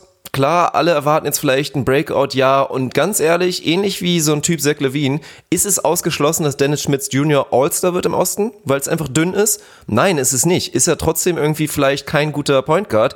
Definitiv kann das der Fall sein. Und daneben stellst du einen Rookie Shooting Guard, der vielleicht auch eher die drei spielen sollte, so, der übrigens auch keinen Wurf hat. Also das ist ja die nächste Story. Die Knicks könnten das einzige Team in NBA History sein oder sagen wir mal seit 20 Jahren, die in ihrem Starting Lineup, so wie man es jetzt auch auf diversen Plattformen sieht, die nicht einen Shooter auf dem Court haben. So, Dennis Schmitz Jr., unterdurchschnittlich, RJ Barrett im College seinen Dreier nicht getroffen, Kevin Knox kein Shooter, Julius Randle kein Shooter und Mitchell Robinson sowieso nicht. Nicht einen Shooter auf dem Court. So, das geht natürlich nicht und deswegen haben die Knicks ja auch reagiert, nachdem sie da 129 Millionen, wenn ich kurz eben richtig gerechnet habe, auf die Power Forward Position investiert haben mit Randle drei Jahren 63, mit Gibson zwei Jahre 20, mit Portis zwei Jahre 31 und dann ja auch noch diesen Marcus Morris Deal, der eigentlich schon bei den Spurs unterschrieben hatte und dann nochmal gesagt hat, ach nee, ein Jahr 15 15 schmeckt mir mehr als zwei Jahre 21 oder was waren das, war ja verrückt. Haben sie dann noch mal kurz gesagt, oha, wir brauchen eventuell ein paar Shooter, haben dann für mich, deswegen auch Offseason nicht alles schlecht, einen guten Deal gemacht mit Wayne Ellington, zwei Jahre 16 Millionen, finde ich super. Reggie Bullock war letztendlich ein Schnäppchen, da war es ja auch verrückt, hatten sich eigentlich schon geeinigt, zwei Jahre 21 Millionen, dann wurde festgestellt, oh, da ist noch ein bisschen was im Argen gesundheitlich, wir strukturieren den Vertrag nochmal ein bisschen neu und haben das Ding letztendlich auf zwei Jahre 8 Millionen umstrukturieren können, auch noch mit einer, mit einer Team-Option fürs zweite Jahr. Das ist so die Geschichte, aber wird halt echt schwierig. Klar, man muss fairerweise sagen, gerade so ein Typ Tash Gibson, der wird wahrscheinlich nicht eine Minute auf der, auf der vier sehen. Der wird der Backup-Center sein. Mitchell Robinson kriegt natürlich das grüne Licht und du sagst es völlig richtig. Ich bin von dem Mann ein Riesenfan. Hab's glücklicherweise echt extrem früh gecallt. Also bin mit Sicherheit einer der ersten, wenn nicht sogar der Lokführer des Mitchell Robinson Hype Trains hier in Deutschland. Du hast komplett die Mütze auf. Bin ich, bin ich safe. Ja, ja du hast die Mütze ja, auf. Da gehe ich auch mal davon aus. Dann natürlich ein Alfred Payton. Gefällt mir eigentlich auch. Ich find's auch witzig, dass du inzwischen liest, die Knicks haben sich dann für ihre jungen, für natürlich auch ein Frank, den man nicht vergessen darf, Frank Nilikina, ein Dennis Schmitz, haben sie sich einen Veteran geholt. Und du denkst, äh, Bruder, Alfred Payton, Veteran so, in welcher Welt? Und dann klar, dann machst du Basketball-Ref auf und siehst, Alfred Payton ist schon relativ lange in der Liga. Und ich bin ja auch nach wie vor ein Fan von ihm. Wie gesagt, ich bin ein Fan von geilen Point Guards, die nicht werfen können. So, das ist einfach so der Fall. Deswegen mag ich Alfred Payton auch immer noch, aber gerade halt in der Kombi. Alfred Payton und Schmitz können nicht zusammenspielen. Wie viel kann er denen jetzt wirklich beibringen? Peyton und Nilikina können nicht zusammenspielen. Ja, das ist so das Ding, was halt nicht zusammenpasst. Aber ansonsten, aufgrund der genannten Sachen und auch ein Julius Randle, den könnte man schon fast als Löckchen für so ein All-Star-Ding mit reinbringen. Also, dass der wieder seine so, ähnlich wie in der letzten Saison, seine 20 plus und dann vielleicht noch, ja gut, 10 Rebounds neben Mitchell Robinson werden schwer, aber der ist da auf jeden Fall ein Mann für eine Explosion. Kevin Knox sollte ein bisschen besser sein, Dennis Schmidt sollte ein bisschen besser sein und dann komme ich am Ende dabei raus, dass ich sie in dem Szenario, wo ich Bradley Beal nicht 82 Spiele machen sehe, besser sehe als die Wizards, weil ich glaube, da viele Hörer hadern immer noch ein bisschen mit und fragen sich, warum sind die nichts besser als die Wizards? Ja, bestimmt, aber ist bei mir im Prinzip ja eine ähnliche Argumentation. Also ich, ich finde sie einfach ein bisschen, das klingt jetzt sehr seltsam, wenn man sich das Roster anguckt, aber ich finde sie ein bisschen verlässlicher, ich finde sie ein bisschen planbarer, weißt du? Ich sehe nicht so ultra die krasse Varianz bei den Knicks. Ich sehe auch zum Beispiel, wenn man jetzt so auf Best und Worst Case geht, ich sehe kein besonders gutes Best Case Szenario für die Knicks. Nee. Also ich sehe die jetzt nicht eine große Überraschung sein, aber ich sehe auch kein so wahnsinnig schlimmes Worst-Case-Szenario, weil wenn alle Stricke reißen, so, dann ist da einfach immer noch Qualität, die ich bei den anderen Teams einfach so in der Form nicht sehe. Das ist dann ein Randall, das ist dann für mich auch immer noch ein Taj Gibson, das ist ein Wayne Ellington, das ist auch ein Reggie Bullock, das ist auch ein Marcus Morris. Das sind jetzt alles keine, keine Stars, aber das sind seriöse, solide Basketballer so. Und das hast du bei den anderen Teams dann deutlich weniger in der Form. Von daher sehe ich sie dann auch knapp vorne. Wir reden ja nicht davon, dass sie ein komplettes Tier drüber sind oder so ähnlich. Aber ich finde sie da ein bisschen planbarer, einfach ein kleines bisschen besser. So. Ich ja. bin großer Fan von Mitchell Robinson. Wie gesagt, kann ich, kann ich mir nicht äh, auf die Fahne schreiben, so. Muss ich dir geben. Dennis Smith finde ich halt eine super spannende Personalie. So. Ich weiß nicht, ob sich die Hörer noch so an, an unsere Takes oder unsere Meinung dazu erinnern. Ich war nie ein Fan, so, bin's bis heute auch nicht. Ähm, das ist jetzt sein drittes volles Jahr in der Liga, so, da kann natürlich ein bisschen was passieren. Das ist immer so ein relativ spannendes Jahr, so nach der Sophomore-Season, dass dann nochmal wieder der nächste größere Schritt kommt. ich war nie ein Freund von, sagen wir mal, irgendwie Point Guards, die jetzt nicht mit überragender Court Vision und irgendwie General Floor Manager Qualitäten, wie ich es gerne mal genannt habe, irgendwie brillieren, sondern halt eher über so Athletik kommen. So Score First Point Guards bin ich jetzt einfach nicht per se ein riesen Fan von. Russ mal so ein bisschen außen vor, weil ich ihn einfach von der Attitüde maximal feiere. Natürlich ist das so ein naheliegender Vergleich. Der Boy kann nicht wirklich schießen, der ist nicht wirklich effizient, der hat nicht so richtig Court Vision. Ist nicht so der geilste Playmaker. Also das, es ist für mich so ein bisschen, ja, weiß ich nicht. Also wenn das jetzt irgendwie der Typ sein soll, dem ich in Anführungsstrichen meine Offense in die Hände geben soll, da fühle ich mich einfach nicht so wahnsinnig gut drin. Sie haben jetzt auch nicht so extrem viel Playmaking irgendwie von den größeren Positionen. Das heißt, sie sind schon leidlich abhängig davon, dass er da eine vernünftige Offense auf, aufs Parkett bringt. Ist ja nicht so, als kannst du irgendwie einem, weiß ich nicht, einem Marcus Morris irgendwie kannst du schon mal machen, aber es hat wahrscheinlich keine gute Lösung, eben den Ball auf den Flügel zu geben und sagen, jetzt lauf mal ein Play, so. Wird nicht so wahnsinnig gut funktionieren im Zweifel. Da ist ein Peyton natürlich viel eher die Personalie, aber du hast es eben richtig gesagt, die beiden passen, also kannst du nicht ne, wirklich nebeneinander laufen lassen. Ich bin immer noch ein, ein Believer in Frank, so, also Belief in Frank ist vielleicht so aber eine, als Point eine Sub ist halt die Subline. Frage. Natürlich nicht als, Als Point NBA-Spieler so ja, als, aber nicht als Point natürlich, Guard. Natürlich, als irgendwie geiler, ekelhafter Wing Defender, einfach geiler, geiler Andre Typ. So, Roberson ich bleibe 2.0, vielleicht mit ein bisschen 100%. Wurf, so. Ja. Ich bleibe komplett an Bord, aber mir fehlt so ein bisschen die Fantasie, wie so die regulären Set-Play-Offenses, Half-Court-Offense-Plays der Knicks aussehen sollen. Da ist halt einfach nicht viel. Also du kannst jetzt auch, natürlich kannst du jetzt irgendwie 63 Mal im Spiel Julius Randle aufposten lassen. Der wird dann noch so leidlich effizient scoren, ist schon irgendwie so in Ordnung.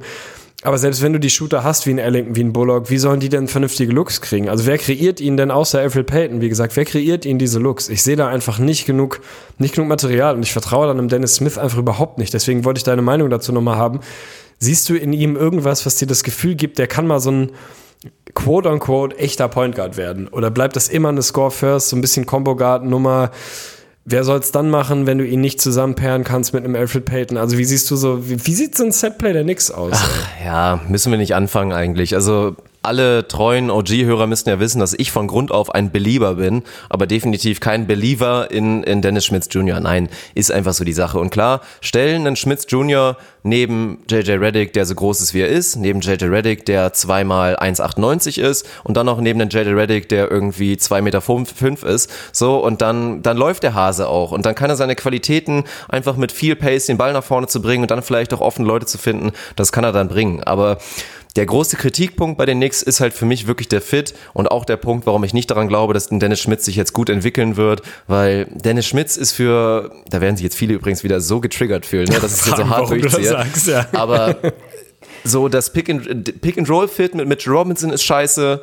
Fit mit dem Shooting Guard ist im Zweifel auch nicht so gut. Außer die Knicks gehen da jetzt wirklich all in, dass sie ständig da eigentlich Priorität haben, einen Shooter nebenzustellen, einen Bullock oder vielleicht einen Wayne Ellington. So, und dann finde ich auch allgemein den Fit, wenn wir jetzt, jetzt weitergehen wollen, ein Julius Randle neben dem Mitchell Robinson ist halt auch nicht geil.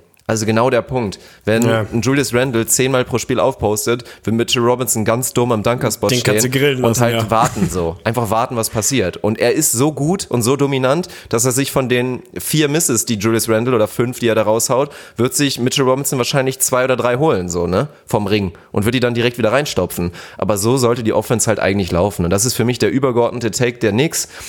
Wir reden jetzt oft darüber, am Beispiel auch der 76ers, dass es so geil ist, wenn du so groß bist, aber die Knicks sind einfach zu groß. Die sind zu groß. So.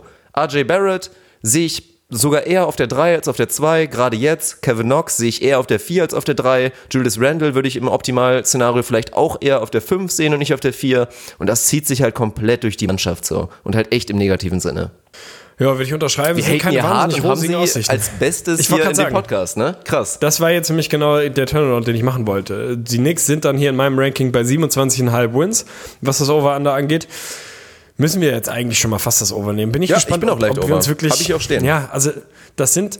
Andersrum muss man sich natürlich trotzdem auch nochmal die Frage stellen, und das muss man vielleicht auch nochmal so ein bisschen ähm, zu Protokoll bringen. Letzte Saison waren 17. Wo kommen 20 Wins her oder sogar 21? Also, weißt du, du hast auf der Habenseite, auf der Zugangsseite eine ganze Menge irgendwie Seriosität.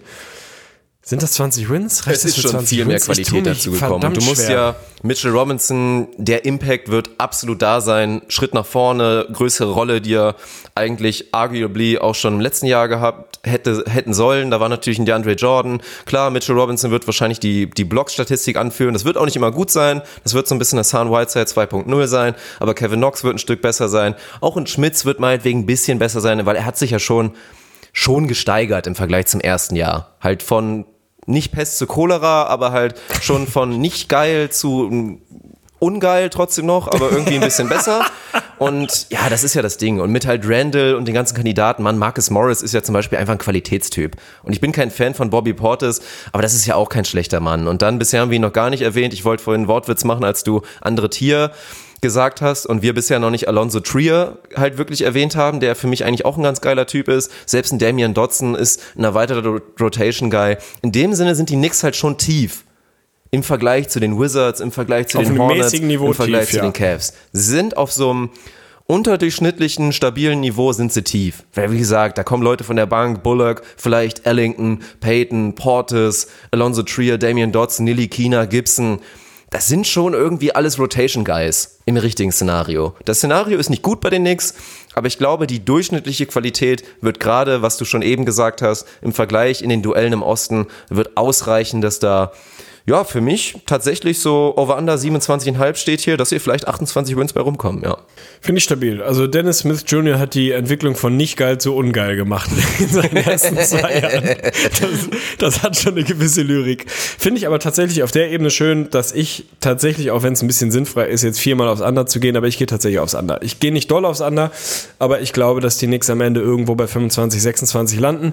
Dementsprechend sind wir uns da, was die Win-Totals angeht, uneinig das erste Mal. Du gehst knapp aufs Over, ich Ja, gehe knapp, uns das mal. denkbar Erste Uneinigkeit aufs Under. Knicks. Ich notiere es mir natürlich nicht. Ich habe es natürlich, ich wollte gerade sagen, also als ob du dir jetzt irgendwas notieren würdest. Das wäre auch wirklich absolut vergebene Lebensmühe, wenn du dir irgendwas notieren würdest. Also Dirk Funk geht over, Arne Tegen geht under, damit sind wir das erstmal uneinig, sehen die Knicks aber beide als viertschlechtestes Team der Eastern Conference und haben die damit abgehakt. Also tatsächlich, die ersten vier sind durch. Wir haben bestimmt schon eine Stunde auf der Uhr, ohne dass Ja. ich hingeguckt habe.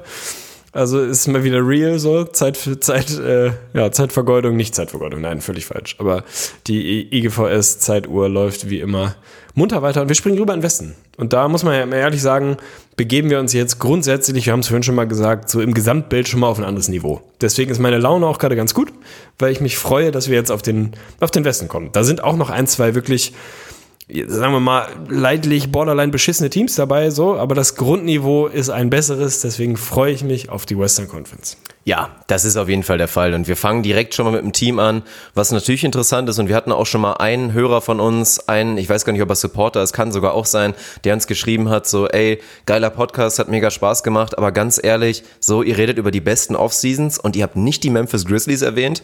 So, und da habe ich ihm auch zurückgeschrieben und das war jetzt natürlich der Spoiler, die Memphis Grizzlies sind für uns trotz einer guten Offseason das schlechteste Team im Westen, wobei man das halt wirklich ein bisschen in Klammern setzen muss. Das schlechteste Team im Westen ist schon fast irgendwie wieder ein Prädikat so. Das ist schon, das ist halt nicht so schlecht. Ich meine, 33 Siege standen in der letzten Saison. Wir werden gleich beim Over-Under drauf kommen, wie viel jetzt für dieses neu aufgestellte Team das natürlich ist. Ich glaube, wie viele Jungs sind da überhaupt noch aus dem alten Kader mit bei? Viele sind es nicht. So sechs, sieben irgendwie. Im letzten Jahr waren sie Zwölfter.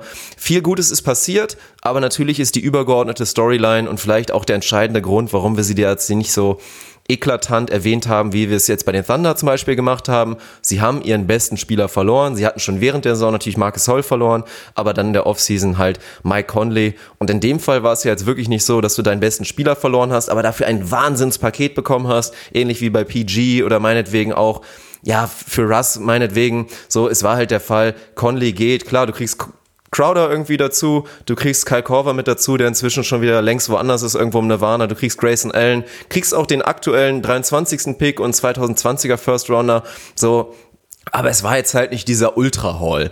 Und das war vielleicht so ein, so ein kleiner Grund. Ansonsten aber klar, gibt's viel Positives zu berichten. Erstmal, als Entschuldigung habe ich ihm auch direkt geschrieben, Draftpicks klammern wir halt nicht aus, aber werten das halt deutlich geringer, wenn wir jetzt über die Offseason reden, weil war das jetzt eine tolle Offseason, weil die Grizzlies Glück hatten und den Second Pick overall hatten im Draft? So selbstverständlich nicht. Dass jetzt Ja Morant bei ihnen ist und der Typ, äh, man muss ja nicht wirklich groß recherchieren, aber guckt euch einfach das Highlight-Tape von dem Mann an. Meine Fresse, so. Skinny John Wall zu seiner Prime und unverletzt ist so ein bisschen der, der Vergleich, der da ansteht. Also ein unglaublicher Athlet und dann ja auch nochmal durch die Summer League wurde das Ganze ja so nochmal so ein bisschen mehr in den Vordergrund gerückt mit dem 21. Pick und da haben sie ja auch nochmal einen cleveren Trade eingefädelt. Mit den Thunder war es, glaube ich, tatsächlich 21 und 23 getauscht. Oder waren, glaube ich, nicht die Thunder. Ich glaube, da laber ich gerade scheiße. Aber 21 und 23 getauscht, dafür einen Second Round in der Zukunft irgendwie draufgedrückt und haben sich da, viele sagen jetzt schon, den Stil des Drafts wirklich gesichert. Brandon Clark, Summer League MVP ein interessanter Spielertyp, gerade dann vielleicht auch für die Zukunft, weil es halt ein Vierer ist, ohne Dreier zumindest jetzt, aber ein Überathlet, der da wirklich viel Potenzial mitbringt. Und ansonsten gab es ja auch viele, wie gesagt, noch mehr positive Sachen. Andre Iguodala ist aktuell noch im Kader, hat noch nicht einmal trainiert, weil er will nicht für die Grizzlies spielen, aber im Gegenzug haben sie halt von den, von den Golden State Warriors ebenfalls einen First Rounder ganz leicht protected rausgrinden können. 2024 wird er vielleicht rüberkommen, vielleicht nicht. Und das ist ja noch die nächste Geschichte, das ist ja nicht vorbei, weil für Andre Iguodala Musiala, der Mann ist immer noch gut genug, kriegst du, wenn es ganz gut läuft, vielleicht sogar auch noch einen First Rounder, einen späten. Oder vielleicht einen Second Rounder, keine Ahnung. Aber da ist die letzte Messe noch nicht gelesen. Und dann geht's weiter.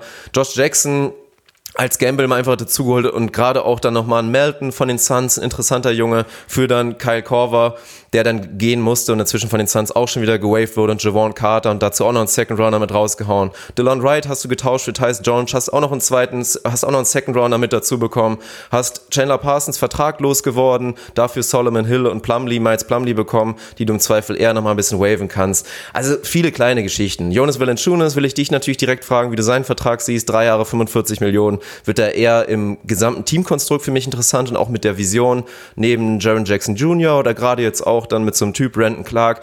Aber das ist so die Geschichte. Ist das eine gute Offseason? 100 Prozent. Ich würde locker eine 2 vergeben, wenn nicht sogar eine 2 plus. Aber es hat im Vergleich zur letzten Episode, zu den Teams, die wir da aufgezählt haben, für mich nicht ganz gereicht zu sagen, boah, sie gehören zu dieser elitären Tier, absolut beste Offseasons. Ja, da bin ich komplett dabei. Also was so die Note angeht, würde ich sagen, ist das bei mir am Ende des Tages auch eine glatte 2. Wobei ich ganz ehrlich sagen muss, auf einer emotionalen Ebene, ich bin noch nicht drüber hinweg. Also ich bin wirklich noch nicht drüber hinweg, dass die die, die Memphis Grizzlies Grit and Grind Ära, die ist schon länger vorbei, müssen wir nicht drüber sprechen. Sibo und so weiter und so fort. Marcus Soll weg im letzten Jahr. Aber die, ich kann mir die Memphis Grizzlies ohne Mike Conley und, und oder Marcus Soll einfach noch nicht vorstellen. Das tut mir, das tut mir bitterböse weh im Herzen, dass Mike Conley weg ist, auch wenn der für mich im perfekten Team für ihn gelandet ist und tatsächlich der Fit bei den Jazz werden wir dann irgendwann in wahrscheinlich im letzten Podcast, ohne hier wahnsinnig viel spoilern zu wollen, dann irgendwann mal drauf kommen. Letzter Podcast sind nur noch die Geh Top 3 jeweils. Ne? Das war jetzt schon mal ein kleiner ja. Spoiler. Ich, also wir, wir müssen uns ja noch einigen, aber mhm. wenn es nach mir geht, ja. Wie auch immer, Mike Conley weg tut ganz bitterböse weh. So, das, also mir blutet das Herz. Das ist halt einfach eine, eine Offseason, die unter dem Rebuild-Stern, unter der Überschrift irgendwie steht. Und ich finde auch, da haben sie wirklich einen guten Job gemacht. Keinen überragenden, aber haben einen guten Job gemacht. Ich will mir zu John Morant noch keine, keine Meinung irgendwie anmaßen. Aber alles, was man sieht, alles, was man liest, alles, was man hört, spricht zumindest mal dafür, dass du da nicht so wahnsinnig viel falsch machen konntest. Ein Überathlet, wirklich ein massiv interessanter junger Kerl, den du damit reinwirfst, der so der erste, der erste Schritt auf dem Weg in die Ära nach Grit and Grind Memphis irgendwie sein kann. Da haben sie viel richtig gemacht. Ansonsten haben sie für mich immer noch auch mit JJJ oder Triple J, wie auch immer, wen müssen wir uns jetzt mal einigen. Ich würde Triple J sagen, einfach aus Zeitgründen einen unfassbar interessanten jungen Mann noch mit an Bord, den wir, glaube ich, alle miteinander feiern, wie wenig andere Jungs in der Liga, ich zumindest. Also bin ich ein Riesenfan von. Du hast mich eben auf den Vertrag von Valanciunas angesprochen. 3,45 ist für mich episch. Da mehr geht nicht. Also das ist ein Lock auf 2010. Ihr alle Fantasy-Spieler, die ihr irgendwelche Fantasy-Ligen an irgendwelchen Welten spielt.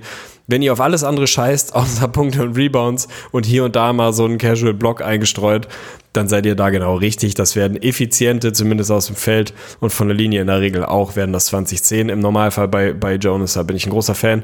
Von daher, das tut mir gar nicht weh. Ich freue mich auf die Grizzlies, muss ich tatsächlich sagen, auch wenn ich noch nicht ganz so weit bin. Also bei mir ist wirklich die Überschrift bei Memphis dieses Jahr so eine, ich muss mich daran gewöhnen. So, ich, ich muss mich daran gewöhnen, dass ich ein Spiel von Memphis sehen werde und tendenziell 100%, 180 Grad anderen Basketball als die letzten acht Jahre. Weil da auf einmal potenziell Athletik am Start ist, auf einmal Pace am Start ist. Nicht, dass da vorher keine Athleten waren, aber wenn du jetzt so eine, sagen wir mal, so eine Combo mit John Moran, Dylan Brooks und irgendwie Triple J da mit drauf wirfst, das ist halt einfach mal eine fucking andere Nummer als irgendwie, weiß ich nicht, Mike Conley, Tony Allen und Marcus Gasol. Das ist einfach nochmal, oder Siebo oder wen auch immer.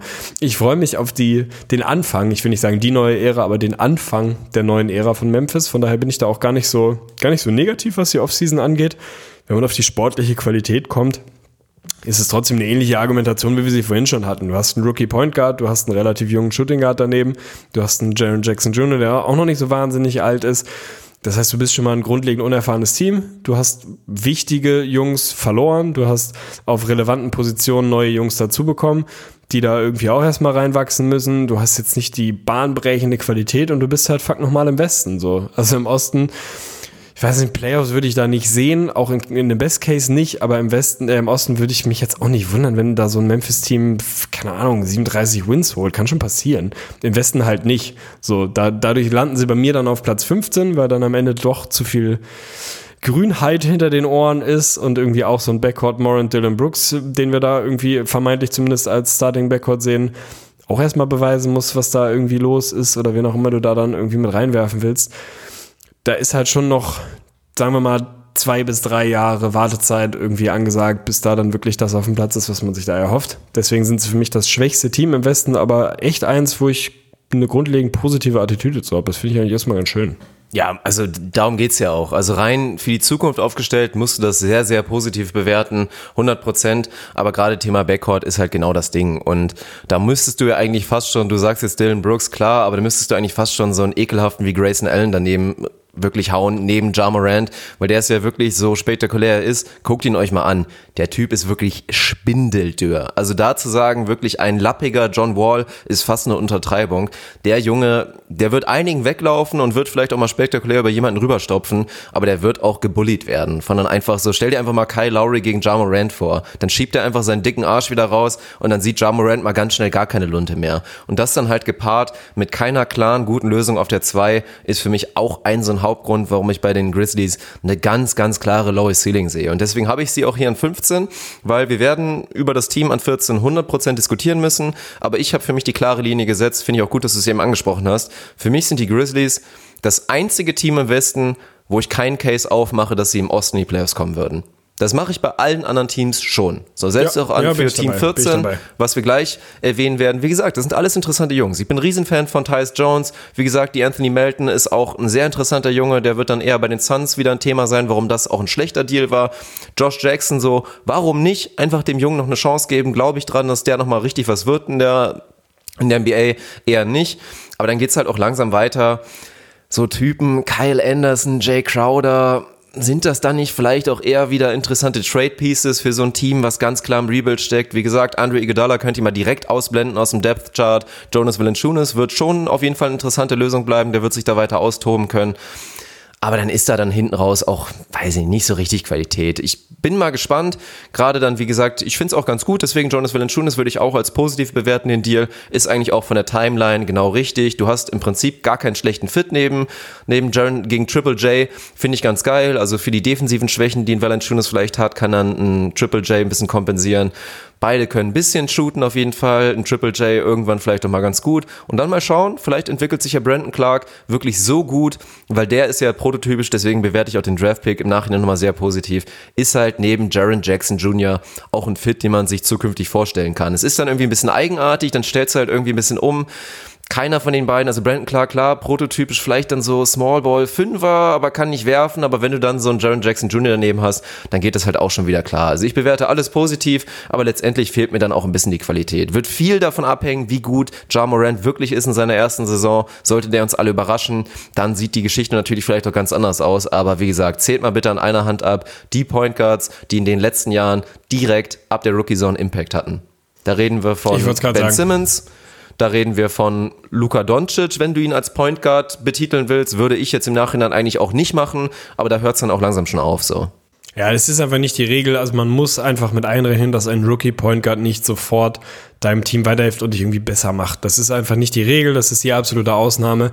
Und nach allem, was man weiß, wird das hier wahrscheinlich auch der Fall sein. Ich kann mir vorstellen, dass eine der, wie gesagt, so mittleres bis letzte Saison Drittel Storylines sein wird, dass man vielleicht mal drüber redet, vielleicht wenn man mal eine Kolumne zu schreiben hat und kein Thema findet, dass der Triple J Jonas Valanciunas Frontcourt wirklich so sneaky, echt Sneaky eine ganz schöne gut ist, Veranstaltung so, ne? ist, was gut Ja. zusammenpassen kann und wirklich besser ist, als dieses Team gerade irgendwie im Ranking dasteht. Das ist Darauf safe das. Aushängeschild des Teams. 100 Prozent. Ja, ja bin ich auch dabei.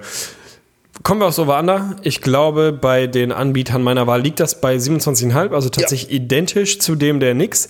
Ich lege einfach mal vor, und auch wenn ich hier, ich will hier gar nicht den Deprimierenden machen, aber mir fehlt, die, also ich mag das Team, ich finde es super spannend, mir fehlt allerdings die Fantasie, mir ein, sagen wir mal, ein End of Regular Season Western Conference Standing anzugucken, in dem das schlechteste Team 28 Wins hat. Ich sehe es einfach nicht kommen, weil der Schedule nun mal auch vor, vorhersagt, beziehungsweise mit beinhaltet, dass sie verhältnismäßig viele Spiele gegen den Westen machen und es da einfach Alter Schwede, jetzt gleich in dieser Episode schon noch Teams gibt, wo ich ein Best-Case-Szenario habe, dass das wirklich ein relevant, echt ordentlich gutes Team sein kann.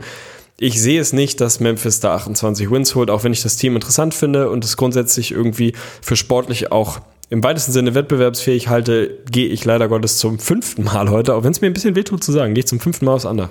Ja, bin ich aber auch dabei, aber auch ganz klar, weil die einzige Begründung ist, der Westen ist halt brutal stark und in der Breite, vielleicht nicht in der Spitze, aber in der Breite könnte man einen Case aufmachen, vielleicht so stark wie noch nie. Weil ich sag's eigentlich die ganze Zeit, ich sag's seit Jahren, die NBA wird immer besser. Es, gerade weil natürlich auch inzwischen das Ganze, das Game wirklich global geworden ist und es immer mehr Europäer in der Liga gibt, auch immer mehr, auch natürlich von allen anderen Kontinenten. Mein Gott, wir haben jetzt auch einen Japaner mit am Start. Das Talentlevel wird einfach größer. Mehr Talent wird in Liga gespült, führt im Zweifel dazu, dass es mehr Teams gibt, die ein gutes Grundniveau haben. Das war einfach früher anders. Ich erinnere mich immer noch dran, ey, ich bin groß geworden in der NBA und das ist halt groß geworden, ist halt auch relativ, weil da war ich schon ein erwachsener Mann, weil es noch nicht so lange her ist, aber mit einem Timberwolves-Team um Kevin Love und Ricky Rubio, Alter, was da für Attrappen daneben standen. Unglaublich. Und die waren an der Western Conference in den ersten Jahren immer borderline dran, immer so, haben da genagt an 500, sind dann wieder drunter gelandet, haben es am Ende verkackt. Aber die Zeit musst du mal vergleichen mit jetzt, wie viel Talent einfach in der Liga ist. Und der Westen ist brutal stark.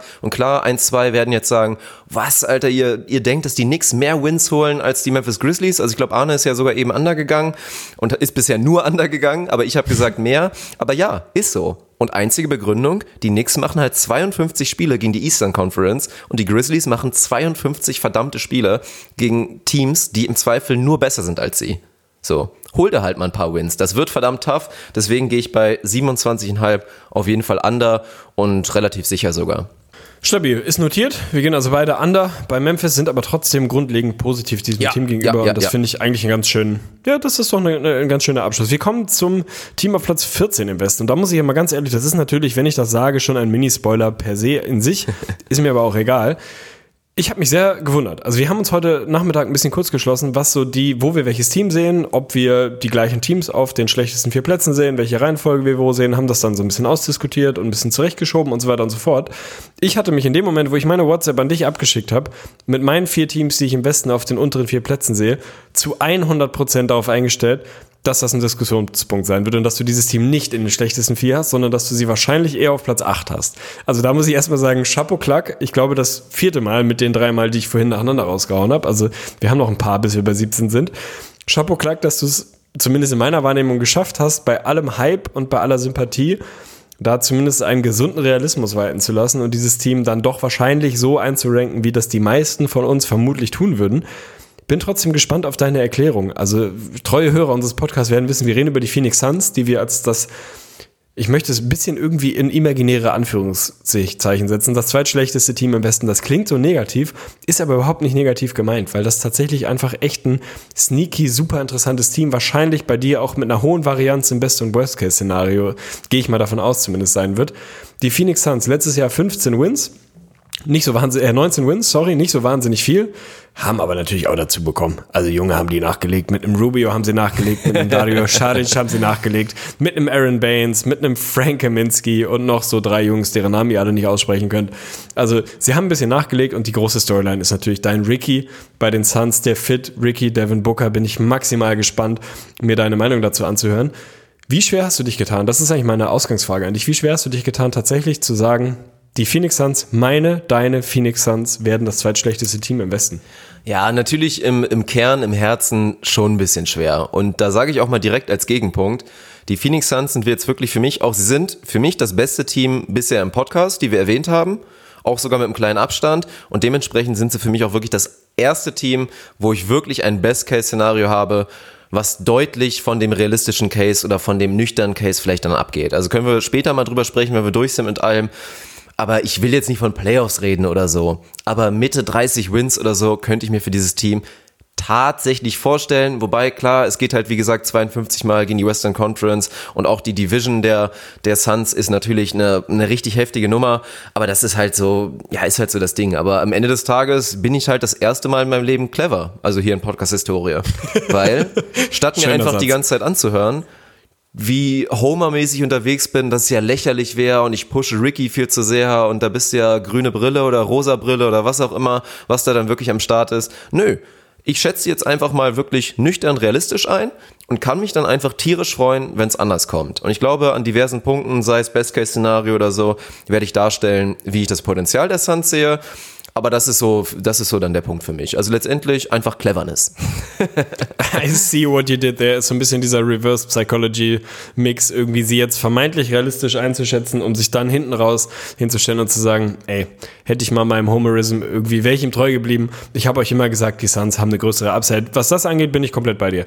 Sie sind für mich auch ein Team, was in einem Best-Case-Szenario sich relevant von denen abhebt, über die wir bisher gesprochen haben. Das hat auch mit Ricky zu tun, weil das einfach das erste Mal seit, ich will gerade nicht irgendeine Zahl reinwerfen, aber seit einer langen Zeit ist das ein seriöser Point Guard, der diesen Namen mhm. verdient, auf dem mhm. Feld der Phoenix Suns steht und das in sich ist einfach schon ein unfassbarer Wert, denn das ist eine Position, wo sie wirklich ich will nicht sagen alles, aber eigentlich wirklich alles ausprobiert haben. Da, da, also wer in den, guckt euch einfach mal die letzten, die letzten Roster und Depth Charts so an, wer schon alles Point Guard Minuten bei den Suns bekommen hat.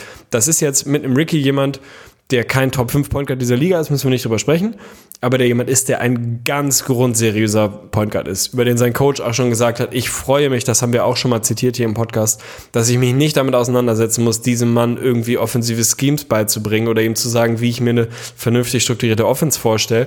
Das kann der. Der kommt und Plug and Play, der weiß, wie man eine Offense dirigiert und wie man eine Offense läuft. Er ist für mich wirklich ein Dirigent. Ich habe das immer schon wieder gesagt. Also ich sehe ihn eigentlich immer nur mit so zwei ja, so ein bisschen so Harry Potter-mäßig zwei so Zauberstäbe in der Hand, der einfach über den Platz läuft und weiß, wie man so etwas orchestriert. So, das heißt, Kapazitäten können investiert werden darin, den Young Guns, den jungen Leuten im Roster der Suns weiterzuhelfen. Und da in den wenigen Stunden, auch das haben wir immer wieder gesagt, in einer Regular Season in der NBA ist verdammt wenig Zeit für irgendwie ernsthaft sowas ähnliches wie Training und sich wirklich damit auseinanderzusetzen, wie man sich systemischen Basketball vorstellt und so weiter und so fort. Wenn du die Kapazitäten schon mal da rein entwickeln kannst, dass du nicht mehr deinem Podcast erklären musst, wie eine halbwegs seriöse NBA-Offense aussieht, sondern dich um einen Devin Booker kümmern kannst und um die ganzen anderen jungen Leute, die bei den Suns halt so rumlaufen, dann ist das schon mal ein Plus so. Wenn du einem Darius Saric noch mal ein bisschen Feinschliff geben kannst und vielleicht auch einem Kelly Oubre noch mal so ein bisschen was mitgeben kannst, einem Mika Bridges was mitgeben kannst, einem DeAndre Ayton was mitgeben kannst, das ist einfach schon mal per se ein Riesenplus. Das heißt, Rickys sportliche Qualität ist der eine Punkt. Das, was seine pure Anwesenheit quasi an sagen wir mal, Randnotizen mitbringt, dass diese Kapazitäten in etwas anderes investiert werden können, als in wie läuft eine Offense, ist original für mich, und das meine ich nicht, um dir irgendwie in deine tiefbraune Rosette zu kriechen, original oh ein unterschätzter Wert. Ja, tatsächlich ein unterschätzter Wert, dass man einfach sagen kann, hier ist jemand, der ist wie mein verlängerter Arm meines Coaches, der läuft meine Offense, da muss ich mich nicht drum kümmern. Ich kann mich wirklich um andere Themen kümmern und da haben die Suns, das haben nun mal jetzt auch so die, die Win Totals der letzten Jahre gezeigt, mehr als genug, mit dem man sich auseinandersetzen kann. Also da sind Baustellen en masse, aber es ist doch schön, wenn du die adressieren kannst, weil du zum ersten Mal seit Ewigkeiten einen seriösen, einen grundseriösen Point Guard hast. Von daher ist das Rubio Signing für mich, egal wie man ihn definiert und wie gut man ihn sieht und was weiß ich, ist mir völlig egal ist in sich erstmal ein Riesenplus. Bin sau gespannt auf den Backcourt, bin gespannt, was dein Case dazu ist, wie dieser Backcourt funktionieren wird. Kelly Oubre, ich kann nicht, ich kann nicht zwölf Top 5 Spieler in der NBA so sympathiemäßig definieren, aber er wäre auf jeden Fall einer. Wenn ich zwölf definieren könnte, wäre er mit dabei. Ist einfach ein Motherfucker, ey. Finde ich, ist ein geiler Typ. So, Elton wird den nächsten Schritt machen. Wie groß der sein wird, können wir uns gerne drüber unterhalten. Aber das ist einfach ein sackspannendes Team auf das sich, glaube ich, der neutrale NBA-Fan, der nicht Miguel heißt, Shoutout an unsere OGs, was die Facebook-Gruppe angeht, und der nicht irgendwie ein irrationaler Phoenix-Hater ist, muss sich auf dieses Team einfach freuen. Ja, das steht fest. Ansonsten bin ich ein kleines bisschen beleidigt mit auch diesem tiefbraunen Kommentar, weil mein Anus ist selbstverständlich gebleached. Aber ist, ein, ist vielleicht ein Thema für einen anderen Podcast. Aber für, vielleicht für den ersten Off-Topic-Podcast für alle Patreoneten unter euch. Keine Option. Keine Nein, Option. also finde ich, finde ich schön, dass du das wirklich so siehst. Weil man muss erstmal dazu sagen, und da gehen auch mal wirklich maximal negative Shoutouts raus. Thema hier Ami-Podcast und auch Analytics-Podcast. Nate Duncan und Danny LaRue sind ja wirklich Jungs, die schlafen mit dem Taschenrechner in der Brusttasche ein, so, ne? Die sind da einfach komplett am Start. Aber auch bei denen im Podcast habe ich immer wieder gehört, boah, massive Kritik für Rubio-Signing. Erstmal natürlich der Vertrag, drei Jahre 51 Millionen, ist ja viel zu viel. Meinetwegen ist es ein bisschen überbezahlt, Digga. So, da gehe ich tatsächlich mit. Aber zu behaupten, Rubio wäre ein schlechter Fit neben Devin Booker, das ist für mich einfach so ist absurd, maßlos daneben. So maßlos daneben. Klar, wäre Stephen Curry ein besserer Fit neben Devin Booker? Ja, aber wir leben halt in einer realistischen Welt, wo die Phoenix Suns halt die Phoenix Suns sind und da wirklich einen echten General zu bekommen, und das ist das Stichwort. Dieses, diesen einfach diesen Status oder dieses, diese Badge, den man bei 2K dann wahrscheinlich hätte, General oder was auch immer, wirklich Floor, Floor General. General Floor Manager. Ja, General Floor Manager zum Beispiel.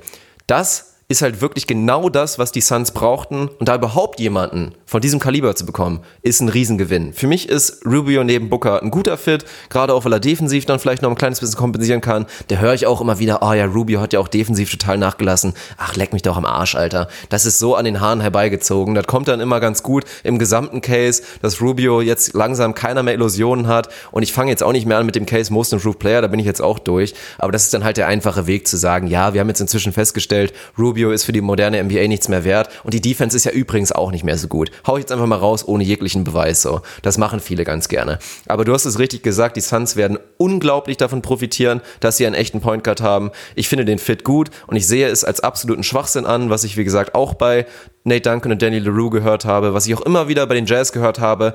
Boah, Devin Booker hat doch so an seinem Ballhandling gearbeitet. Er ist doch jetzt auch ein guter Creator geworden. Lass ihn doch Point Guard spielen. Lass ihn doch eigentlich den Großteil der Zeit den Ball nach vorne bringen. Ja, dann werden die Phoenix Suns, dann wird erstmal Devin Booker sich nicht final entwickeln, nicht gut entwickeln. Das geht dann einfach in die Hose. Weil was machen die Jazz jetzt auch völlig richtig?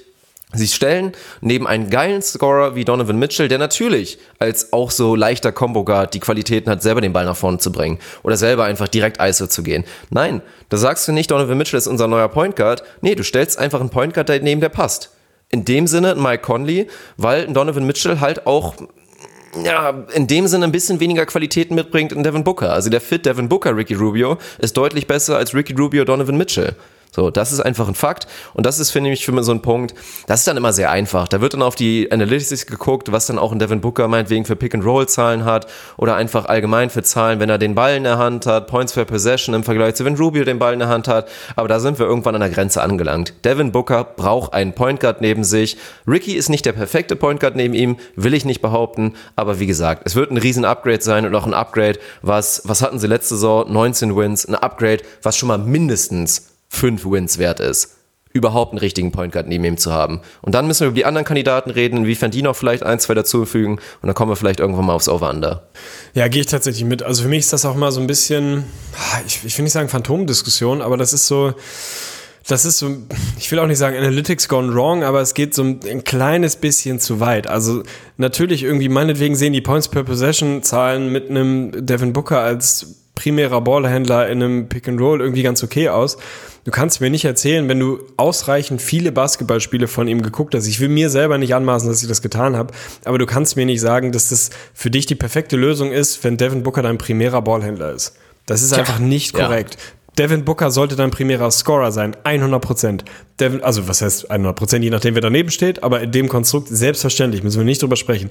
Devin Booker ist für mich ein sehr, sehr, sehr guter situativer Ballhändler. Überhaupt kein Problem. Also mache ich mir Sorgen, wenn du dem mal den Ball in die Hand gibst und sagst, jetzt initiierst du Offense, in welche Richtung auch immer die geht.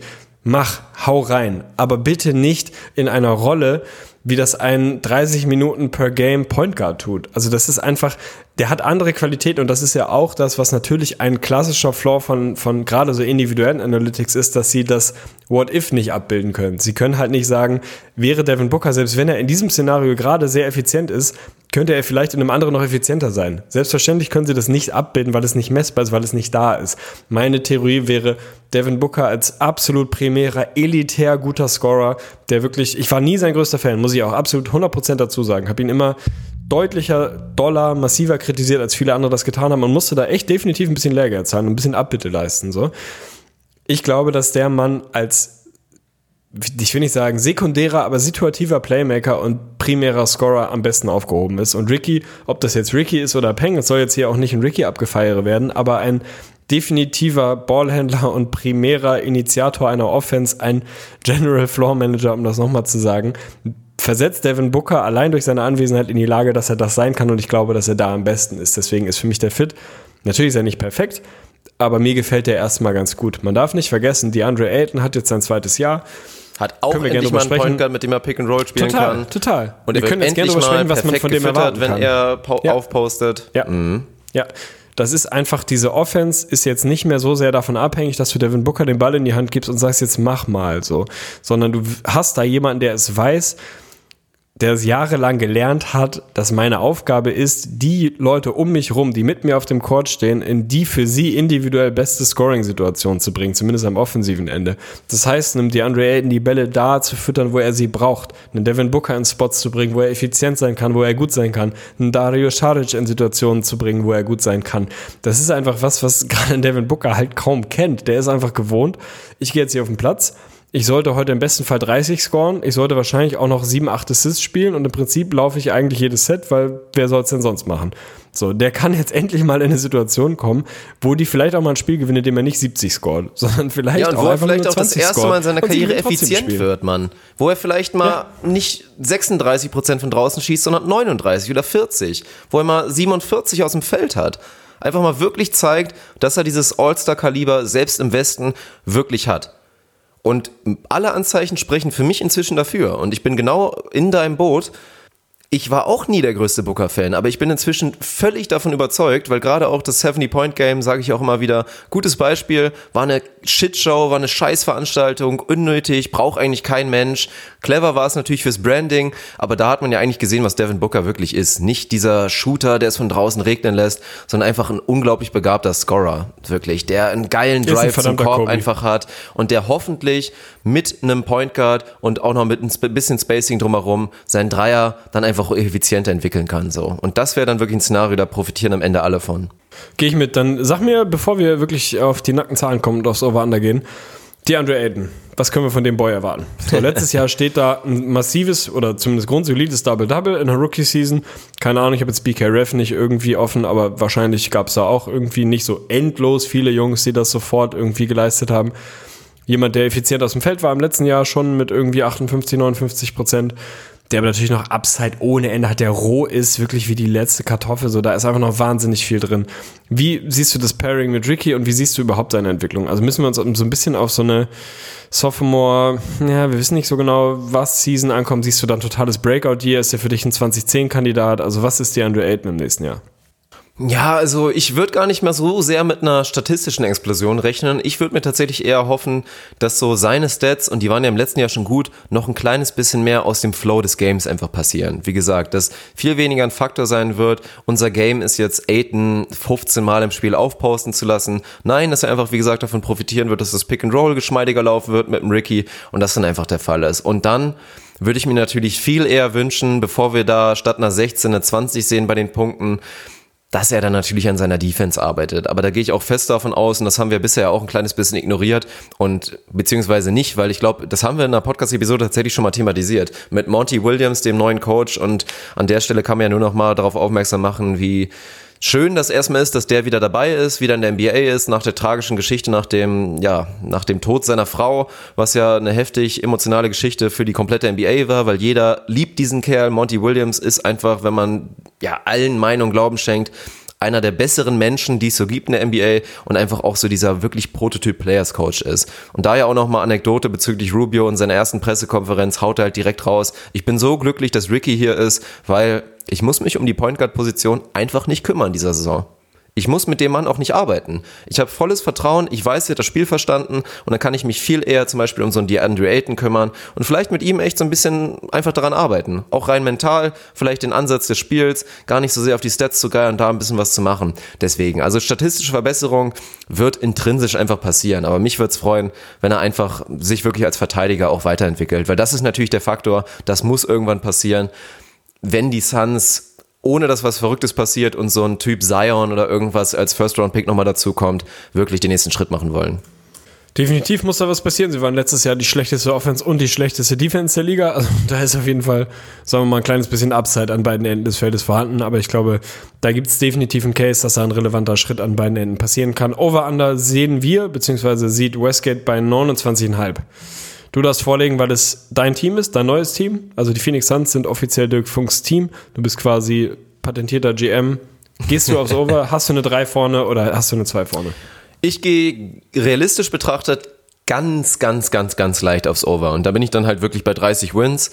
Ich habe es eben schon angeteasert, in einem Best-Case-Szenario, in einem absoluten Best-Case-Szenario kann ich mir vorstellen, wie gesagt, durch geile Zugänge wie ein, wie ein Charic und das sind wir jetzt gar nicht drauf eingegangen und ich drehe jetzt natürlich nicht, Grüße gehen raus an die CSU, nicht komplett zurück und stelle euch nochmal die Moves der Offseason vor und erkläre, warum viele da eine 4 oder eine 5 stehen haben. Da lief nicht alles perfekt, aber halt Neuzugänge wie ein Charic, wie ein Aaron Baines, der einfach helfen wird. Ja, das ist schon, ist schon keine schlechte Geschichte. Also ich kann mir in einem Best-Case-Szenario Mitte 30er plus minus meinetwegen zwei oder so, kann ich mir halt absolut vorstellen. Aber in einem ja, realistischen, objektiven Szenario sehe ich sie bei 30 Wins, weil der Westen einfach, wie gesagt, Deswegen, ich bin auch gespannt, wenn wir ans, ans Ende der Episode kommen. Ich sehe halt auch nicht kommen, dass irgendwer in dieser Saison 65 raushaut oder so. Also gerade in der Spitze Nee, wird das nicht. Over halt echt interessant. Ich glaube, dass die Spitze abflachen wird und der Floor im Westen halt echt höher wird. Und dass du halt Vorletzter wirst mit 30 Wins. Kann ohne Probleme passieren. Deswegen, ich nehme das leichte Over. Habe ich natürlich erwartet, habe mich noch nicht entschieden, aber ich glaube trotzdem, es ist. Du gehst Ich glaube, ich, ich will nicht, ich will einfach nicht hier Depri-Tegen sein. Aber ich glaube, ich kann nicht anders. Also das Ding ist, ich sehe sie einen relevanten Schritt an beiden Enden des Feldes machen, haben wir eben ausreichend drüber gesprochen. Ich sehe sie als absolut konkurrenzfähiges Team mit einer wirklich soliden Mit-30er Upside. Da gehe ich komplett mit. So, wenn der Fit mit Ricky und Devin Booker gut funktioniert, ist das einfach ein Team, was wirklich legitim, seriösen Basketball spielen kann. Ich gehe trotzdem mit maximalen Bauchschmerzen aufs Under, aber wirklich Das ist marginal. geisteskrank. Das ist geisteskrank. Es, ist, es macht natürlich Sechs keinen Sinn. von Also mathematisch zu gehen. macht es keinen Sinn. Ich bin 6 aus 6, was das Under angeht. Und das nächste Team kann ich dir jetzt schon mal sagen. Pounde ich das Under. Also mein das Gott. wird schon mal 7 aus 7. Naja, wir schauen mal. Aber ich, äh, ja, ich habe es hier jetzt, was soll ich sagen? Ich habe es gesagt. Ähm, ich gehe tatsächlich das sechste Mal aufs Under und ja.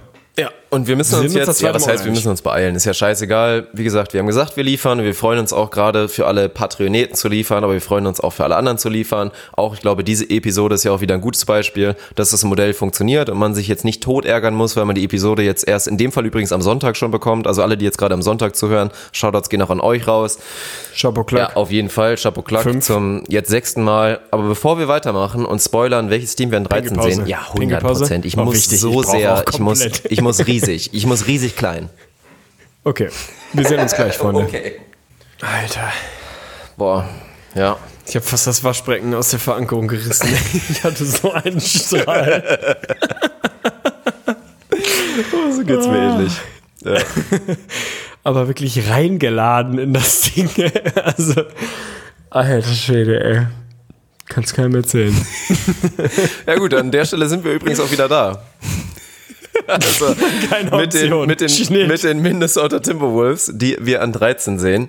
Und den Grund dafür werden wir euch gleich natürlich vorstellen. 13 bedeutet einen, ja, doch klaren Schritt zurück, weil in der letzten Saison war es Platz 11 und 36 Wins. Da waren sie zumindest kurzzeitig mal so in der groben Contention, eigentlich nicht wirklich, aber man hatte zumindest so ein kleines bisschen Fantasie. 36 Wins reichen inzwischen halt einfach lange nicht mehr. Thema Over-Under, das steht bei 35,5. Du hast eben schon gespoilert, dass du klar das Underbangen wirst. Gehe ich auch komplett mit. Wir werden jetzt natürlich darüber reden, was passiert ist. Und das ist halt tatsächlich nicht allzu viel. Also mit der größte Move der Offseason war halt der angesprochene Deal mit den Suns, den es halt gab. Statt den elften Pick zu nehmen, haben die Timberwolves halt gesagt, ach ja, uns interessiert da doch ein Mann ein bisschen höher und wir gehen jetzt diesen Deal ein, kaufen uns von den Suns das Draftrecht und legen obendrauf halt für mich und für dich, glaube ich, auch einen Qualitätsspieler mit Dario Saric. Am Ende ist es ein Jared Culver geworden an sechs, ein Combo Guard, der mit Sicherheit auch und vielleicht, wir werden über Andrew Wiggins mit Sicherheit gleich reden, vielleicht so die langfristige Lösung auf der zwei sein könnte für die Wolves. Vielleicht ist es auch gerade eher richtungsweisend so der Move der Wolves zu sagen, ein Point Guard ist für uns gar nicht mehr so Hauptbasis Nummer eins. Jeff Teague ist eh nicht die Lösung, dann setzen wir vielleicht eher auf so einen Combo-Boy und wollen halt natürlich Carl Anthony Towns so oft wie möglich featuren. Aber dann geht's halt doch eher um die Abgänge so. Und wir müssen Derrick Rose tatsächlich erwähnen, wir müssen Taj Gibson erwähnen, wir müssen einen Tyus Jones erwähnen.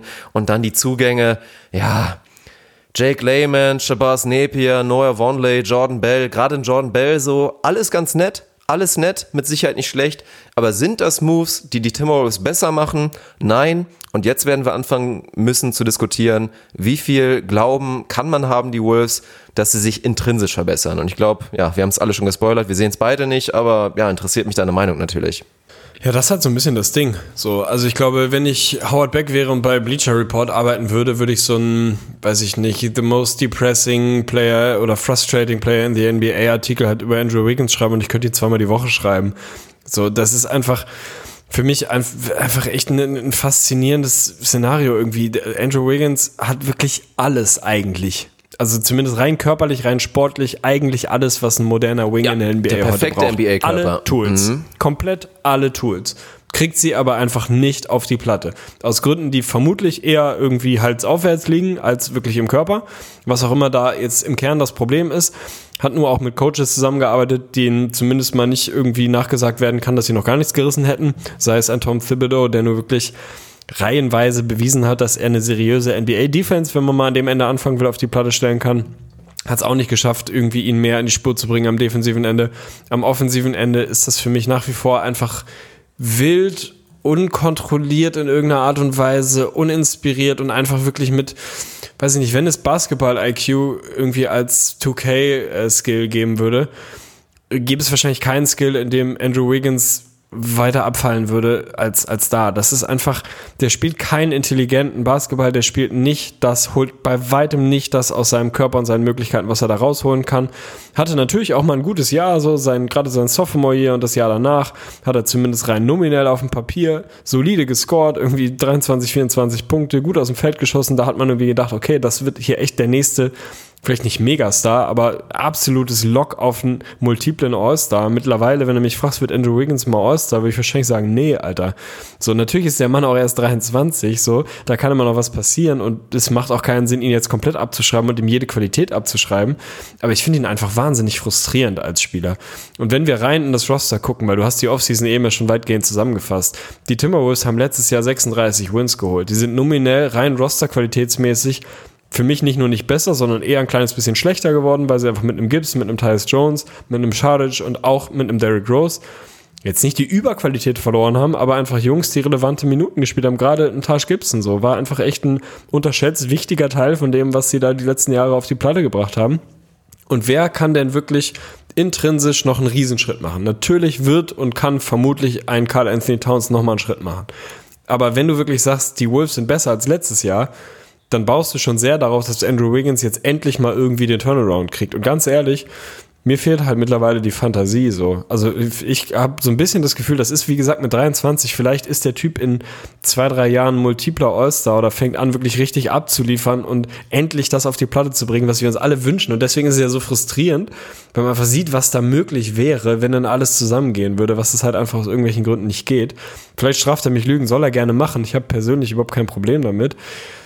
Aber ich sehe es gerade nicht. Ich sehe keinen Anhaltspunkt, warum jetzt auf einmal das Jahr kommt, wo Andrew Wiggins es uns allen zeigt und irgendwie solide scored, eine gute Offense irgendwie mit ans Laufen kriegt und da wirklich ein wichtiger Teil an beiden Enden sein kann, was er sein muss bei dem Selbstverständnis und dem Körper und den Skills, die er hat. Ich sehe es nicht kommen und dann reicht mir Towns intrinsische Entwicklung, die ich ein bisschen voraussetze, mit den, also das ist für mich so ein Wash. Towns wird ein bisschen besser wahrscheinlich, der ja auch einfach unterschätzt einfach schon sehr, sehr gut ist. So, natürlich kann er noch eine Ecke besser werden. Dafür geht auf der Haben, äh, auf der Lost-Seite, auf der Abgangsseite so ein bisschen was weg und dann sind sie für mich ein Team, was wahrscheinlich ähnlich gut ist wie im letzten Jahr und in diesem Westen dann halt einfach nicht so wahnsinnig viel zu melden haben wird. Deswegen sind sie da für mich ein Team, was original trotz Carl Anthony Towns, einem, weiß ich nicht, Top 15 Spieler der NBA, zumindest kann man mal darüber streiten, ein Team, was dann tatsächlich einfach das drittschlechteste Team im Westen sein wird, nach meinen Büchern. Und ich habe auch nicht so das Gefühl, dass wir damit wahnsinnig falsch liegen. Also ich sehe jetzt auch nicht so den, das Szenario, in dem die Wolves uns alle überraschen und die neuen Blazers werden und auf einmal Conference Semis spielen oder so. Ich finde es einfach frustrierend. Also es, ist, es macht mich, es deprimiert mich, über Andrew Wiggins zu sprechen. Ja, also das habe ich ja im Stream jetzt inzwischen etabliert und klar muss ich direkt mal differenzieren. Jetzt wird gleich ein ein Statement kommen, da ist dann der Begriff Hass mit drin und ich würde niemals sagen, dass ich einen NBA-Spieler hasse, das geht viel zu weit, aber ich habe es mal zusammengefasst als wirklich Timberwolves-Fan in der Zeit, wo man auch Wiggins wirklich aufwachsen sehen hat und wie er dann von den Cavs damals rübergekommen ist und der Hype wirklich komplett da war, war für mich jetzt inzwischen echt der Take ich hasse es, dass ich ihn hasse, weil eigentlich liebe ich ihn. So, das habe ich im Stream so gesagt und da meinten auch viele wirklich so, boah, ohne Scheiß, äh, wie Schuppen von den Augen. Genauso, genauso ist es wirklich bei ihm, weil ich mag den Kerl super gerne und du siehst dieses Potenzial, aber es ist halt einfach wahnsinnig frustrierend und deswegen, wenn wir den X-Faktor jetzt küren würden hier in diesem Team, wäre es natürlich Andrew Wiggins, weil die Timberwolves jetzt in einen wahnsinnig spannenden Spagat für mich gehen. Du kommst langsam in eine Range, du hast das Niveau von Towns erwähnt, vollkommen zu Recht. Der Mann ist wirklich so gut. Wie lange kannst du ihn aber noch aushalten mit so einem schlechten Team? Das ist so ein bisschen die Gegenfrage, weil wir inzwischen natürlich merken, die NBA entwickelt sich immer mehr in eine Richtung, die Spieler werden immer mächtiger und wenn Towns einfach irgendwann keinen Bock mehr hat, dann musst du ihn trainen, dann wird er irgendwann gehen. Das ist der normale Weg der NBA. Aber die Wolves haben jetzt wirklich nochmal, beziehungsweise Andrew Wiggins hat die letzte Chance, aber die Wolves haben auch genauso die letzte Chance, jetzt nochmal zu beweisen, dass Andrew Wiggins diesen Vertrag vielleicht doch irgendwie wert ist. Deswegen, sie werden ihn featuren. In welcher Form, das wird halt spannend. Ich habe mir auch schon bei Zach Lowe war Ryan Saunders, der jetzt nach dem Tom Thibodeau gefeuert wurde in der letzten Saison, da den Interimscoach-Job übernommen hat und jetzt ja auch wirklich gesigned wurde als wirklicher Headcoach der Timberwolves. Das bewerte ich übrigens als äußerst positiv der Mann äh, gehört halt einfach zur Familie der Wolves. Natürlich nach damals dann auch dem, dem Tod von Flip Saunders habe ich ja auch alles hautnah miterlebt in der Ricky-Zeit. Ist das eigentlich eine geile Geschichte, dass jetzt wirklich sein Sohn da das Heft übernimmt? Und so wie ich es bisher gehört habe, auch von den Führungsspielern mit einem Towns, die lieben den Mann so. Der hat einen guten Draht, der hat einen guten Draht zu Towns, er hat einen guten Draht zu Wiggins, aber er hat halt auch drüber gesprochen. Natürlich sagt er, boah, wir sehen in Andrew immer noch so viel. Wir sehen immer noch so viel in ihm. Er hat jetzt spezifisch angesprochen, was sie auf jeden Fall machen wollen, ist seine langen Midranger zu, zu eliminieren. Wirklich. Und nicht zu vermeiden oder weniger werden zu lassen, wirklich zu eliminieren. Und das rein Murray-Ball-mäßig würde natürlich schon mal eigentlich müsste das in Andrew Wiggins wesentlich effizienter machen, weil diese langen Midranger, die er einfach viel zu gerne nimmt, halt einfach Schrott sind. Schrott sind, ineffizient sind. Und wenn er die rausnimmt und dafür wirklich einen guten Weg findet, das mit Dreiern auszutauschen und dann vielleicht auch wirklich mit der, mit der Quote, die du da aus seiner dritten Saison ansprichst, was waren es irgendwie, da waren es ja immerhin fast 36 Prozent aus dem, von draußen, da könnten wir alle super mit leben, so. Und dann einfach ein bisschen aggressiveren Wiggins, der seine unglaubliche Explosivität und seine Athletik ausspielt auf dem Weg zum Korb, das wäre der Schlüssel. So. Ein großartiger Verteidiger wird er leider trotzdem nie, das hat man immer geglaubt als Rookie, das ist halt so die Sache und ja, damit steht und fällt die Saison der Wolves. Wenn Wiggins mit diesem neuen Spielstil einen effizienten Weg finden wird zu scoren, sind die Wolves auch wirklich nochmal eine Ecke besser und könnten für mich auch die Abgänge kompensieren und besser sein als zur letzten Saison. Glaube ich wirklich daran? Das ist halt der nächste Faktor. Nicht wirklich, muss ich, muss ich zugeben. Ja, das ist halt, also natürlich ist das in einem Szenario der X-Faktor bei einem Carl Anthony Towns und da muss man auch mal sagen, Chapeau Clark, der geht jetzt in sein, lass mich lügen, fünftes Jahr, müsste irgendwie das fünfte Jahr sein. Viertes, glaube ich. Der wird dir viertes oder fünftes, wie auch immer. Der wird dir aber relativ wahrscheinlich nächstes Jahr 25 und 12 liefern. Oh, fünftes tatsächlich. Das liefert der. Ah, okay. Das liefert er ansatzweise die letzten Jahre schon so. Das ist ja schon mal einfach massiv. Also ich meine, mach mal BK Rev Player Season Finder und guck mal, wie viele Leute dir wirklich so 25, 12, anderthalb Blocks bei sehr soliden Quoten und irgendwie 40 Prozent von draußen liefern. Dürften nicht so wahnsinnig viele Leute bei rauskommen. Also der Typ ist eine maximale Maschine. So, vielleicht wird er noch ein bisschen besser. Cool. Weißt aber, was du kriegst. So. Bei Wiggins natürlich ist der Mann der X-Faktor. Du sprichst es an, diesen wahnsinnig hässlichen, unnötigen Midranger eliminieren. Cool funktioniert ja aber auch nur in dem Szenario, wo er den Dreier eben so trifft, wie er ihn 2016, 17 getroffen hat, was jetzt auch nicht überragend war, sondern halt Knappe 36 Prozent ist jetzt auch nicht sensationell irgendwie. Im Normalfall steht bei ihm halt eher sowas Anfang der 30 Prozent. So.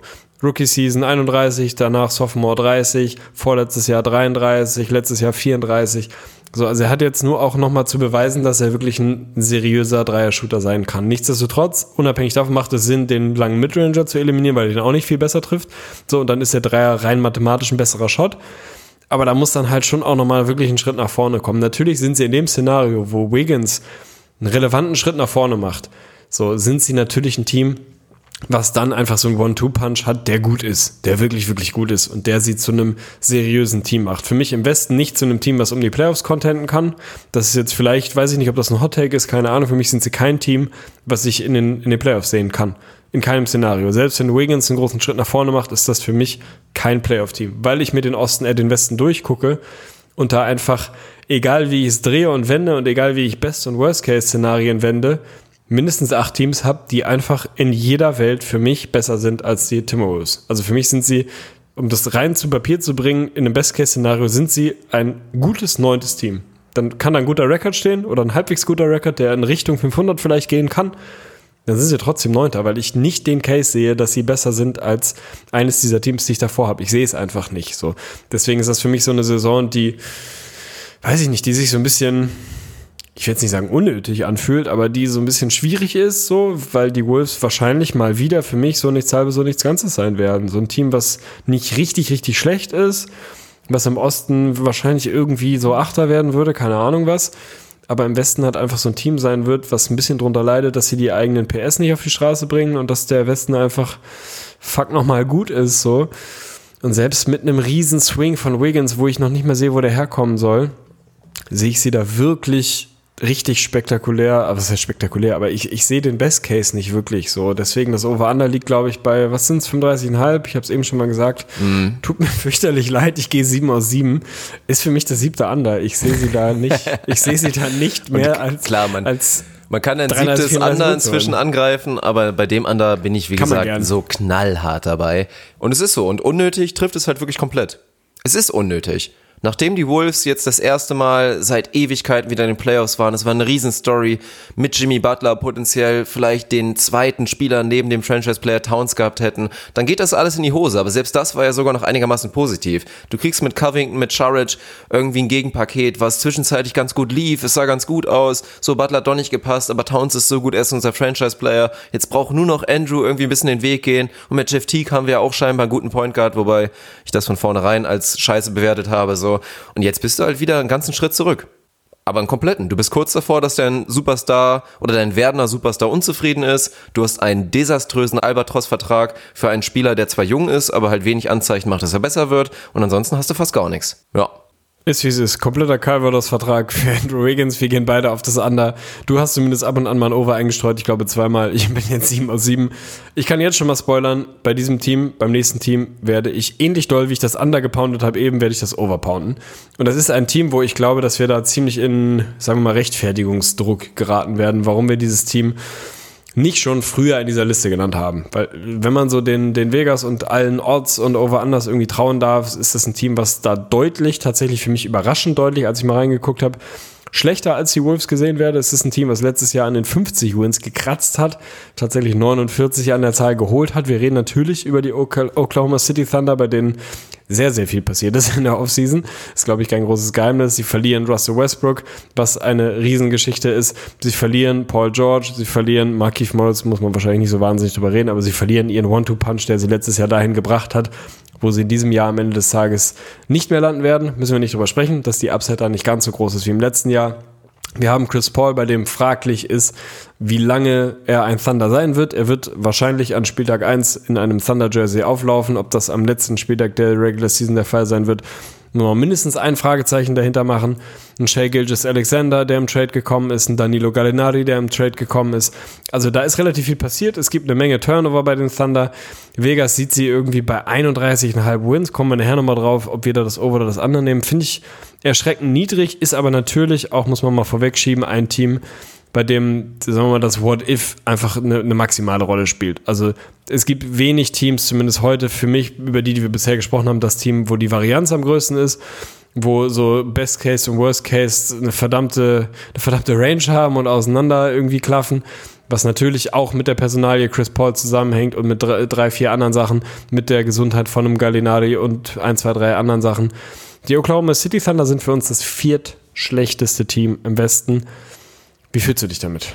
Ich glaube ehrlich gesagt gar nicht, dass wir uns da so krass rechtfertigen müssen. Also ich will mich nur vor mir selber rechtfertigen, weil mir hat das maximal wehgetan, die Thunder hier wirklich als viertschlechtestes Team zu sehen, weil wir Thema Best-Case-Szenario drauf kommen werden. Also der, das einzige Argument ist halt, dass die anderen Teams ja, in einem realistischen Szenario einfach besser sein werden. So, aber ansonsten, das ist halt wirklich das Heftige. Und deswegen, Sam Presti, wie viel Shoutouts soll man noch ausgeben? So, der einzige Kri- Kritikpunkt, den wir jetzt ja auch schon im Podcast hatten, war, hatte ich übrigens doch recht vorhin, dass das Thema war, dass sie den Deal mit den Grizzlies eingegangen sind, 21 für 23 zu tauschen und im Pick waren, noch einen Second Rounder mit drauf zu stapeln, weil Brandon Clark halt schon ein Pick war, den hätten die Thunder halt schon mal nehmen können. Aber ansonsten, wenn du deine zwei besten Spieler verlierst, dafür aber sieben First Rounder und vier potenzielle Pick-Swaps bekommst. Das ist einfach so Und für absurd. Jeremy Grant nochmal einen First Rounder mit drauf bekommst. Acht First Rounder und dazu noch vier potenzielle Pick-Swaps, wobei natürlich bei Westbrook gerade der 21er sehr, sehr sicher nicht executed wird, aber das könnte schon vielleicht auch interessant werden und du dann trotzdem durch Gallinari, durch Shea Gilgis Alexander halt echt ein sneaky, richtig gutes Roster hast, das ist halt echt wirklich die heftige Geschichte. Also und deswegen, wenn du mir versprechen würdest, Chris Paul, und für ihn sehe ich ja komplett so, er müsste eigentlich, wenn er gesund ist, absolutes Interesse haben, Vollgas zu geben. Allen wieder die Mäuler zu stopfen, weil was passiert momentan in der NBA? Sehr schnelllebig die Welt. Wir reden nicht mehr vom Point Guard. Wir reden jetzt wirklich von, boah, der Typ ist durch. Wobei er rein rational betrachtet, seitdem er jetzt die zwei Saisons bei den Rockets hatte, eine schlechte Saison gespielt hat. Eine Saison, die eigentlich nicht mehr auf diesem, boah, er ist einer der absolut besten Point Guards der Liga. Eine Saison. So, die erste Regular Season bei den, bei den Rockets war auch noch nicht so gut, aber spätestens in den Playoffs hat er eigentlich wieder gezeigt, boah, wenn die Lichter wieder an sind, dann bin ich auch da. Und jetzt hat er eine Scheißsaison gespielt und alle gehen schon wieder so weit zu sagen, der Mann ist durch. Klar, der ist klein, der ist alt, das ist wie gesagt ein Faktor, der auch bei ihm mit eintrifft, aber er müsste eigentlich sich showcasen wollen und spätestens attraktiv machen für alle Vereine. Deswegen, wenn er, sagen wir mal, 75 Spiele macht, mit einem Gilgis Alexander, mit einem Ferguson, mit einem Gallinari, mit einem Steven Adams, der eine brachiale Saison spielen wird, mit einem Andrew Roberson, der zurückkommt, mit einem Nerlens Noel von der Bank, mit einem Hamidou Diallo, was auch immer. Boah, dann ist das ein Team, was im Best-Case-Szenario für mich in den Playoffs landen könnte. Sag ich dir ganz ehrlich. Aber die Interessenten sind scheinbar da, man hört jetzt schon Miami und klar ist, wenn jemand bereit ist, diesen Vertrag abzunehmen und es ist ein Albatros, dann werden die Thunder Chris Paul traden. Das steht einfach fest. So. Von daher gehe ich da mit gutem Gewissen auf viertletzter Platz, aber eigentlich rein sportlich gehe ich da schon fast gegen. Kann ich komplett nachvollziehen und geht mir natürlich ähnlich. Ich muss da so ein bisschen vorwegschieben, wenn Chris Paul nach Miami getradet wird, werde ich wahrscheinlich einfach an Bipolarität versterben. ich weiß nicht, ob das eine anerkannte Krankheit ist, aber dann habe ich quasi meine Nummer 1 und meine Nummer 450 in der Liga, was reine Sympathie angeht. Also ich bin einfach, werde nie in meinem Leben ein Chris Paul-Fan sein. Sportliche Qualität müssen wir nicht drüber sprechen. Hall of Famer, einer der besten Point Guards seiner Generation. Und ich bin mir relativ sicher, dass, dass genau das, was du sagst, wenn der Bock hat und tatsächlich relevanten Basketball mit OKC spielen will, selbstverständlich ist das ein Riesenplus und jemand, der immer noch dafür sorgen kann, dass dieses Team, was ja auch links und rechts so ein paar Pieces hat, wirklich relevant guten Basketball spielen kann. Also ganz ehrlich, die Starting Five, Chris Paul, Gilgis Alexander, Andrew Robertson, ja verletzt, die Stars, Gallo und Steven Adams, ja, das hat einfach Qualität so. Das ist Du hast halt erstmal eine Big Three. solide, du hast gutes legit Roster. eine Big so. Three mit Gallo, mit Chris Ja. Paul und Steven Adams. Ja. So. Nicht auf allerhöchstem Niveau, aber das ist eine Big Three. Gallo unterschätzt, sehr, sehr, sehr gute Saison gespielt im letzten Jahr. Wenn der halbwegs fit bleibt, was bei Gallo immer so ein Fragezeichen ist, auch das muss man so ein bisschen mit einrechnen. Und wenn wir mal irgendwie damit rechnen, dass Chris Paul keine 75, aber auch keine 15 Spiele für die OKC macht, sondern irgendwas dazwischen, dann glaube ich, wird das allein schon dazu führen, dass sie ein Team sind, was besser ist als die anderen drei. Wenn du ihn dir da rausdenkst und ihn nicht direkt mit irgendwie einem anderen Point Guard ersetzt, sondern dann vielleicht einen Dennis Schröder dahin stellst, dann sieht das Ganze schnell eine ganze Ecke anders aus. Also dann ist da wirklich ein Ja, maximaler jeden Fall. Qualitätsverlust irgendwo da. Dann hilft dir ein Steven Adams auch nicht, weil er alleine jetzt auch nicht den Point Guard mimen kann. So. Dann wird es schwierig. Deswegen haben wir sie halt auch als viertschlechtestes Team. Aber das ist für mich trotzdem ein Team, was je nach Szenario einfach legitim guten Basketball spielen kann. Und was sollten sie in dieser Form zu Ende die Saison spielen, was wahrscheinlich halbwegs unwahrscheinlich ist, ein guter Satz, aber was verhältnismäßig unwahrscheinlich ist, dann werden sie nicht in die Playoffs kommen, aber ist für mich definitiv ein Team, was von der reinen Qualität, rein nominell das im Roster auf jeden Fall irgendwo im Tank hätte. So, deswegen finde ich das Over-Under, ich war einfach, sagen wir mal andersrum, ich war sehr überrascht, das meinte ich mit Rechtfertigungsdrang oder Rechtfertigungsnotwendigkeit, dass das Over-Under bei 31,5 liegt. Vier Wins unter dem der Wolves hat mich, ich will nicht sagen schockiert, aber hat mich maximal überrascht. Ja, da- Denn ich werde hier mit Anlauf das Bangen, Over pounden, also wirklich so alleine damit ich das erste Mal das Over gehe. Also alle, die Sportwetten machen, ein klares Over. und das ist keine Empfehlung von uns, aber bitte bankt das over, wenn ihr könnt. Also geht da wirklich drauf und investiert da ruhig ein bisschen. ist keine Empfehlung, aber also so einen Fuchs würde ich darauf schieben. Kann man schon machen. Vielleicht sogar ein Düsi. Also, da, also ich weiß wirklich nicht, aber das ist halt, nein, das, das ist wirklich das Ding. Also, boah, mein Gott. Aber das Ding ist halt, klar, du hast wahrscheinlich jetzt entweder vor der Saison, während der Saison oder nach der Saison, könnte es die beste oder vielleicht auch die letzte Chance sein, Chris Paul nochmal gut zu traden. Weil ansonsten könnte es Ja. realistisch sein, dass du halt stuck bist mit ihm und seinem Vertrag. Aber andererseits haben die Thunder eigentlich unterschätzt, jetzt eine Chance, genau das gleiche Modell fortzuführen, was die Clippers, der Trade-Partner mit Paul George, ihnen vorgemacht hat. Warum sollten die ihn jetzt Vollgas tanken? Also erstmal, Draft Lottery Odds wurden abgeflacht. Es ist jetzt eh nicht mehr so ein großer Incentive, das absolut schlechteste Team der Liga sein, zu sein. Aber sie sind ja jetzt eh schon stacked, was Draft Picks angeht, die nächsten Jahre. Wie gesagt, Allerdings, ja. sind sie. Du musst da jetzt nicht mehr so krass horden. Natürlich ist es auch geil, nochmal selber einen eigenen zu haben. Aber sie haben jetzt eigentlich wirklich die Chance, trotzdem noch Winning Culture weiter aufzubauen und genau diesen Weg zu gehen, wie die Clippers es auch gemacht haben. Die Stars verkaufen, aber alles so, dass du sogar noch Material bekommst, was es auffüllt. Draftpicks werden reingespült und werden entweder genutzt, um sie ja qualitativ gut zu picken, dann die, die Rookies, oder damit wieder nächste Deals einzufädeln.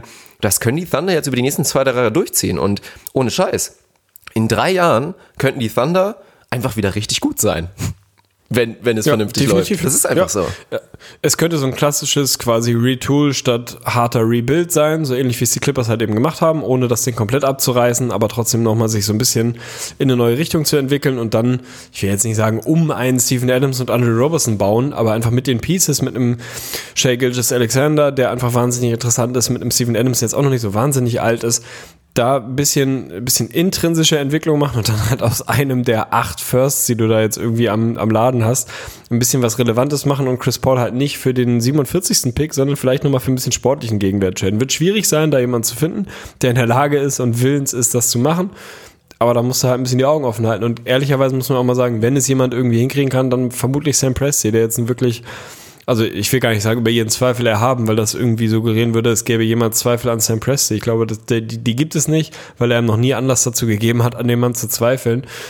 Ich kann mir vorstellen, dass das so eine sneaky Storyline der Saison sein wird, dass Sam Presti auch mit Chris Paul wieder irgendwas Verrücktes gemacht hat. Irgendwas, was jetzt noch keiner irgendwie gesehen hat und eben nicht dieser Miami-Deal, den jetzt alle irgendwie am Horizont sehen, der irgendwie noch nicht stattgefunden hat, aber wo jeder irgendwie sagt, das ist, wenn ich jetzt Geld wetten würde, dann ist Chris Paul am Ende der Saison wahrscheinlich ein Heat so. Dass eben genau das nicht passiert sondern dass Presti wieder irgendwas völlig anderes macht. Und was auch immer es dann ist. Aber man kann mal davon ausgehen, dass da auf jeden Fall die Telefondrähte, falls es sowas, ich weiß nicht, gibt es sowas noch? Nee, wahrscheinlich nicht. wahrscheinlich Aber nicht, falls nee. es noch Drähte gibt, wird das halbwegs heiß laufen und da wird ein bisschen was passieren im Laufe der Saison bei den OKC. Deswegen sind sie halt ein Team, was ein bisschen schwer zu greifen ist, ein bisschen wie wie hieß das Ding früher? Flabber? Nee, diese Dinger, die man genommen hat, diesen Slime, den man an die Wand geworfen hat, der dann so kleben geblieben ist und einfach so dumme Flecken hinterlassen hat. Also wirklich sinnlosestes Produkt in der Geschichte meines Lebens zumindest bisher. So sind die Thunder für mich. Die sind ungreifbar. Also die sind in einem, in einem Worst Case können die auch schon sneaky halt auch echt nicht so gut sein, so. Ja, In einem, also- Worst, äh, in einem Best Case können die halt aber auch echt wirklich gut sein. Worst Case sind sie das schlechteste Team der. Liga. Best Case Ja. werden sie Achter im Westen und kommen Ja. irgendwie die Maximale. Range. So. Maximale Range. Ja. Und Bold Prediction, Stabil, aber in zwei ja, Jahren, hau rein. also nach der ersten Saison mit Kyrie Irving wird Kevin Durant clashen mit ihm und wird dann feststellen, wow, Sam Presti hat gute Arbeit geleistet, da ist ein gutes Team da. Oh, Homecoming. Und dann mit Geil. irgendwie drei First-Round-Picks oder meinetwegen vier oder fünf auch wieder, kommt Kevin Durant wieder zurück zu den Thunder und holt da nochmal einen Titel. Würde ich zu 100% unterschreiben. Nehme ich mit. Also wenn es so ist, dann äh, nehme ich. Nehme ich. Ja, dann sind Stabil, wir durch. weil du gerade an der Kanne hängst, wenn ich das richtig höre, über mein, über mein, mein Mikrofon. An der. Ötti-Leichtkanne, ja. An der Ötti Leichtkanne. Ja, Kanne ist Kanne. Zwei Stunden acht stehen hier bei mir in den Büchern. Bisschen was wird wahrscheinlich geschnitten, weil wir zwischendurch die Keramik besuchen mussten. Maximal stabil. Also wir werden auf jeden Fall bei über zwei Stunden landen, hätte ich nicht gedacht, an diesem wundervollen Mittwochabend, 22.20 Uhr, um auch diesem IGVS-Ritual nochmal gerecht zu werden. Die Uhrzeit darf nicht fehlen in so einer Ausgabe. Hat mir maximalen Spaß gemacht. War eine Menge, war eine Menge Arbeit, war für mich auch eine Menge emotionale Arbeit, uns durch die ich finde, also es klingt immer so despektierlich, aber halt durch die Schrottteams auch zu arbeiten. So, das sind ja einfach Teams, die, ey Mann, fuck, wir haben über die Hornets geredet. Niemand sollte freiwillig über die Hornets reden müssen. Das, das hat niemand verdient. Das ist einfach furchtbar. Wir haben es geschafft und ich habe gute Laune. Und das finde ich ist äh, das beste Outcome, was ich diesem Podcast ja. heute zugetraut habe. Das muss der große Takeaway sein. Und ja, nee, war eine geile Episode, hat mir wie immer Spaß gemacht.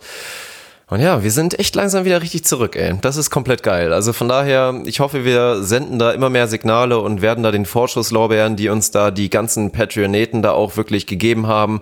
Wir haben jetzt schon von unserem mittelfristigen Ziel haben wir schon ein Drittel jetzt schon, jetzt schon erreicht was ja schon eine Sensation ist eigentlich, wenn man bedenkt, wie lang die Pause war. Von daher, jeden, den wir jetzt ja vielleicht in Zukunft weiter überzeugen können, den IGVS Three-Pointer rauszuklatschen, freuen wir uns natürlich drüber. Ansonsten auch immer wieder die Erinnerung, jeder, der jetzt wirklich nicht in der Lage ist, auch wirklich finanziell die drei Euro da im Monat abzudrücken. Was auch immer hilft, sind wirklich Bewertungen, Rezensionen im iTunes, Apple Podcast Store. Das ist wirklich das Ding, wo der Algorithmus richtig nach vorne prescht, wenn ihr da was hinterlasst. Also an der Stelle auch nochmal. Und ansonsten Support auf unseren Social Media Kanälen. Staudemeyer Pod bei Instagram. Da ballern wir eigentlich auch in letzter Zeit ganz gut. Also, ja. Junge, sechs Posts seit dem 21.09. Ja, aber auch die. Story ist jeden das Tag am Start. Das ist eigentlich Jahr. noch so das Ding. So, weißt du, wir posten vielleicht nicht jeden Tag, aber es ist jeden Tag eine Story irgendwie. Story Game ist real. Es gibt News so. zu Twitch oder was auch immer. Ich habe, glaube ich, in den letzten sechs Tagen habe ich, glaube ich, vier oder wenn nicht sogar fünfmal gestreamt. Das wird natürlich auch nicht immer so bleiben, aber der Stream ist auf jeden Fall jetzt auch offiziell im Inventar von IGVS. Ja, Mann, geil. Ich freue mich einfach auf die nächste Zeit. Es wird eine geile Übergangszeit und ich, ich sehe es jetzt schon kommen der Traum wird sich irgendwann erfüllen, Tegli. Also mach dich schon mal bereit. Kannst ja schon mal so eine Vorkündigung einreichen. Wie läuft das so? ja, äh, rechtlich wahrscheinlich ein bisschen schwieriges Dokument, aber man, kann, man kann da ja mal was aufsetzen. Falls wir nicht nur einen Arzt äh, in der Hörerschaft haben, der Dirk irgendwie seinen Nippel reparieren kann, sondern auch einen Anwalt, der mir mit sowas helfen kann, meldet euch gerne. Ansonsten bin ich 100% bei dir. Das Twitch-Game ist maximal real, also da nochmal für jeden, der das noch nicht mitbekommen hat, ihr müsst kein Geek im Kellerraum sein, um euch eine Twitch-App zu installieren. Es geht wirklich auch ohne. Also es ist wirklich einfach. Ihr könnt euch einen Account machen und könnt dir beziehungsweise uns, in letzter Zeit auch gerne mal uns, also ich war dann zumindest in irgendeiner Art und Weise häufig immer mal dabei, mal schauen, wie lange ich das aufrechterhalten kann, beim Streamen, beim über die NBA sprechen, beim Livestreamen, beim Community-Austausch, zuschauen, zuhören, Teil davon sein. Sensationelle Geschichte. Ansonsten hast du völlig recht, wer den, den IGVS Three-Pointer auf patreon.com slash Saudemeyer Podcast nicht leisten kann, nicht leisten will, noch nicht überzeugt ist, ist alles vollkommen in Ordnung. Nebenbewertung, die du eben angesprochen hast, ganz ehrlich, ey, die gute alte Mund-zu-Mund-Propaganda. Erzähl yo, doch mal yo, Leuten, yo. dass das, was wir hier machen, dass das gut ist. So, das ist einfach echt so ein unterschätztes Ding. Hilft halt. Einfach Leuten zu sagen, ey, ich höre hier einen Podcast, der ist cool, der könnte dir gefallen, wenn du dich im weitesten Sinne für Basketball interessierst, dann hör halt mal rein. So, hilft uns alles. Bewertungen helfen uns, alles hilft uns. Ihr seid geil, wir sind geil. Macht's gut, haut rein. Tschüss.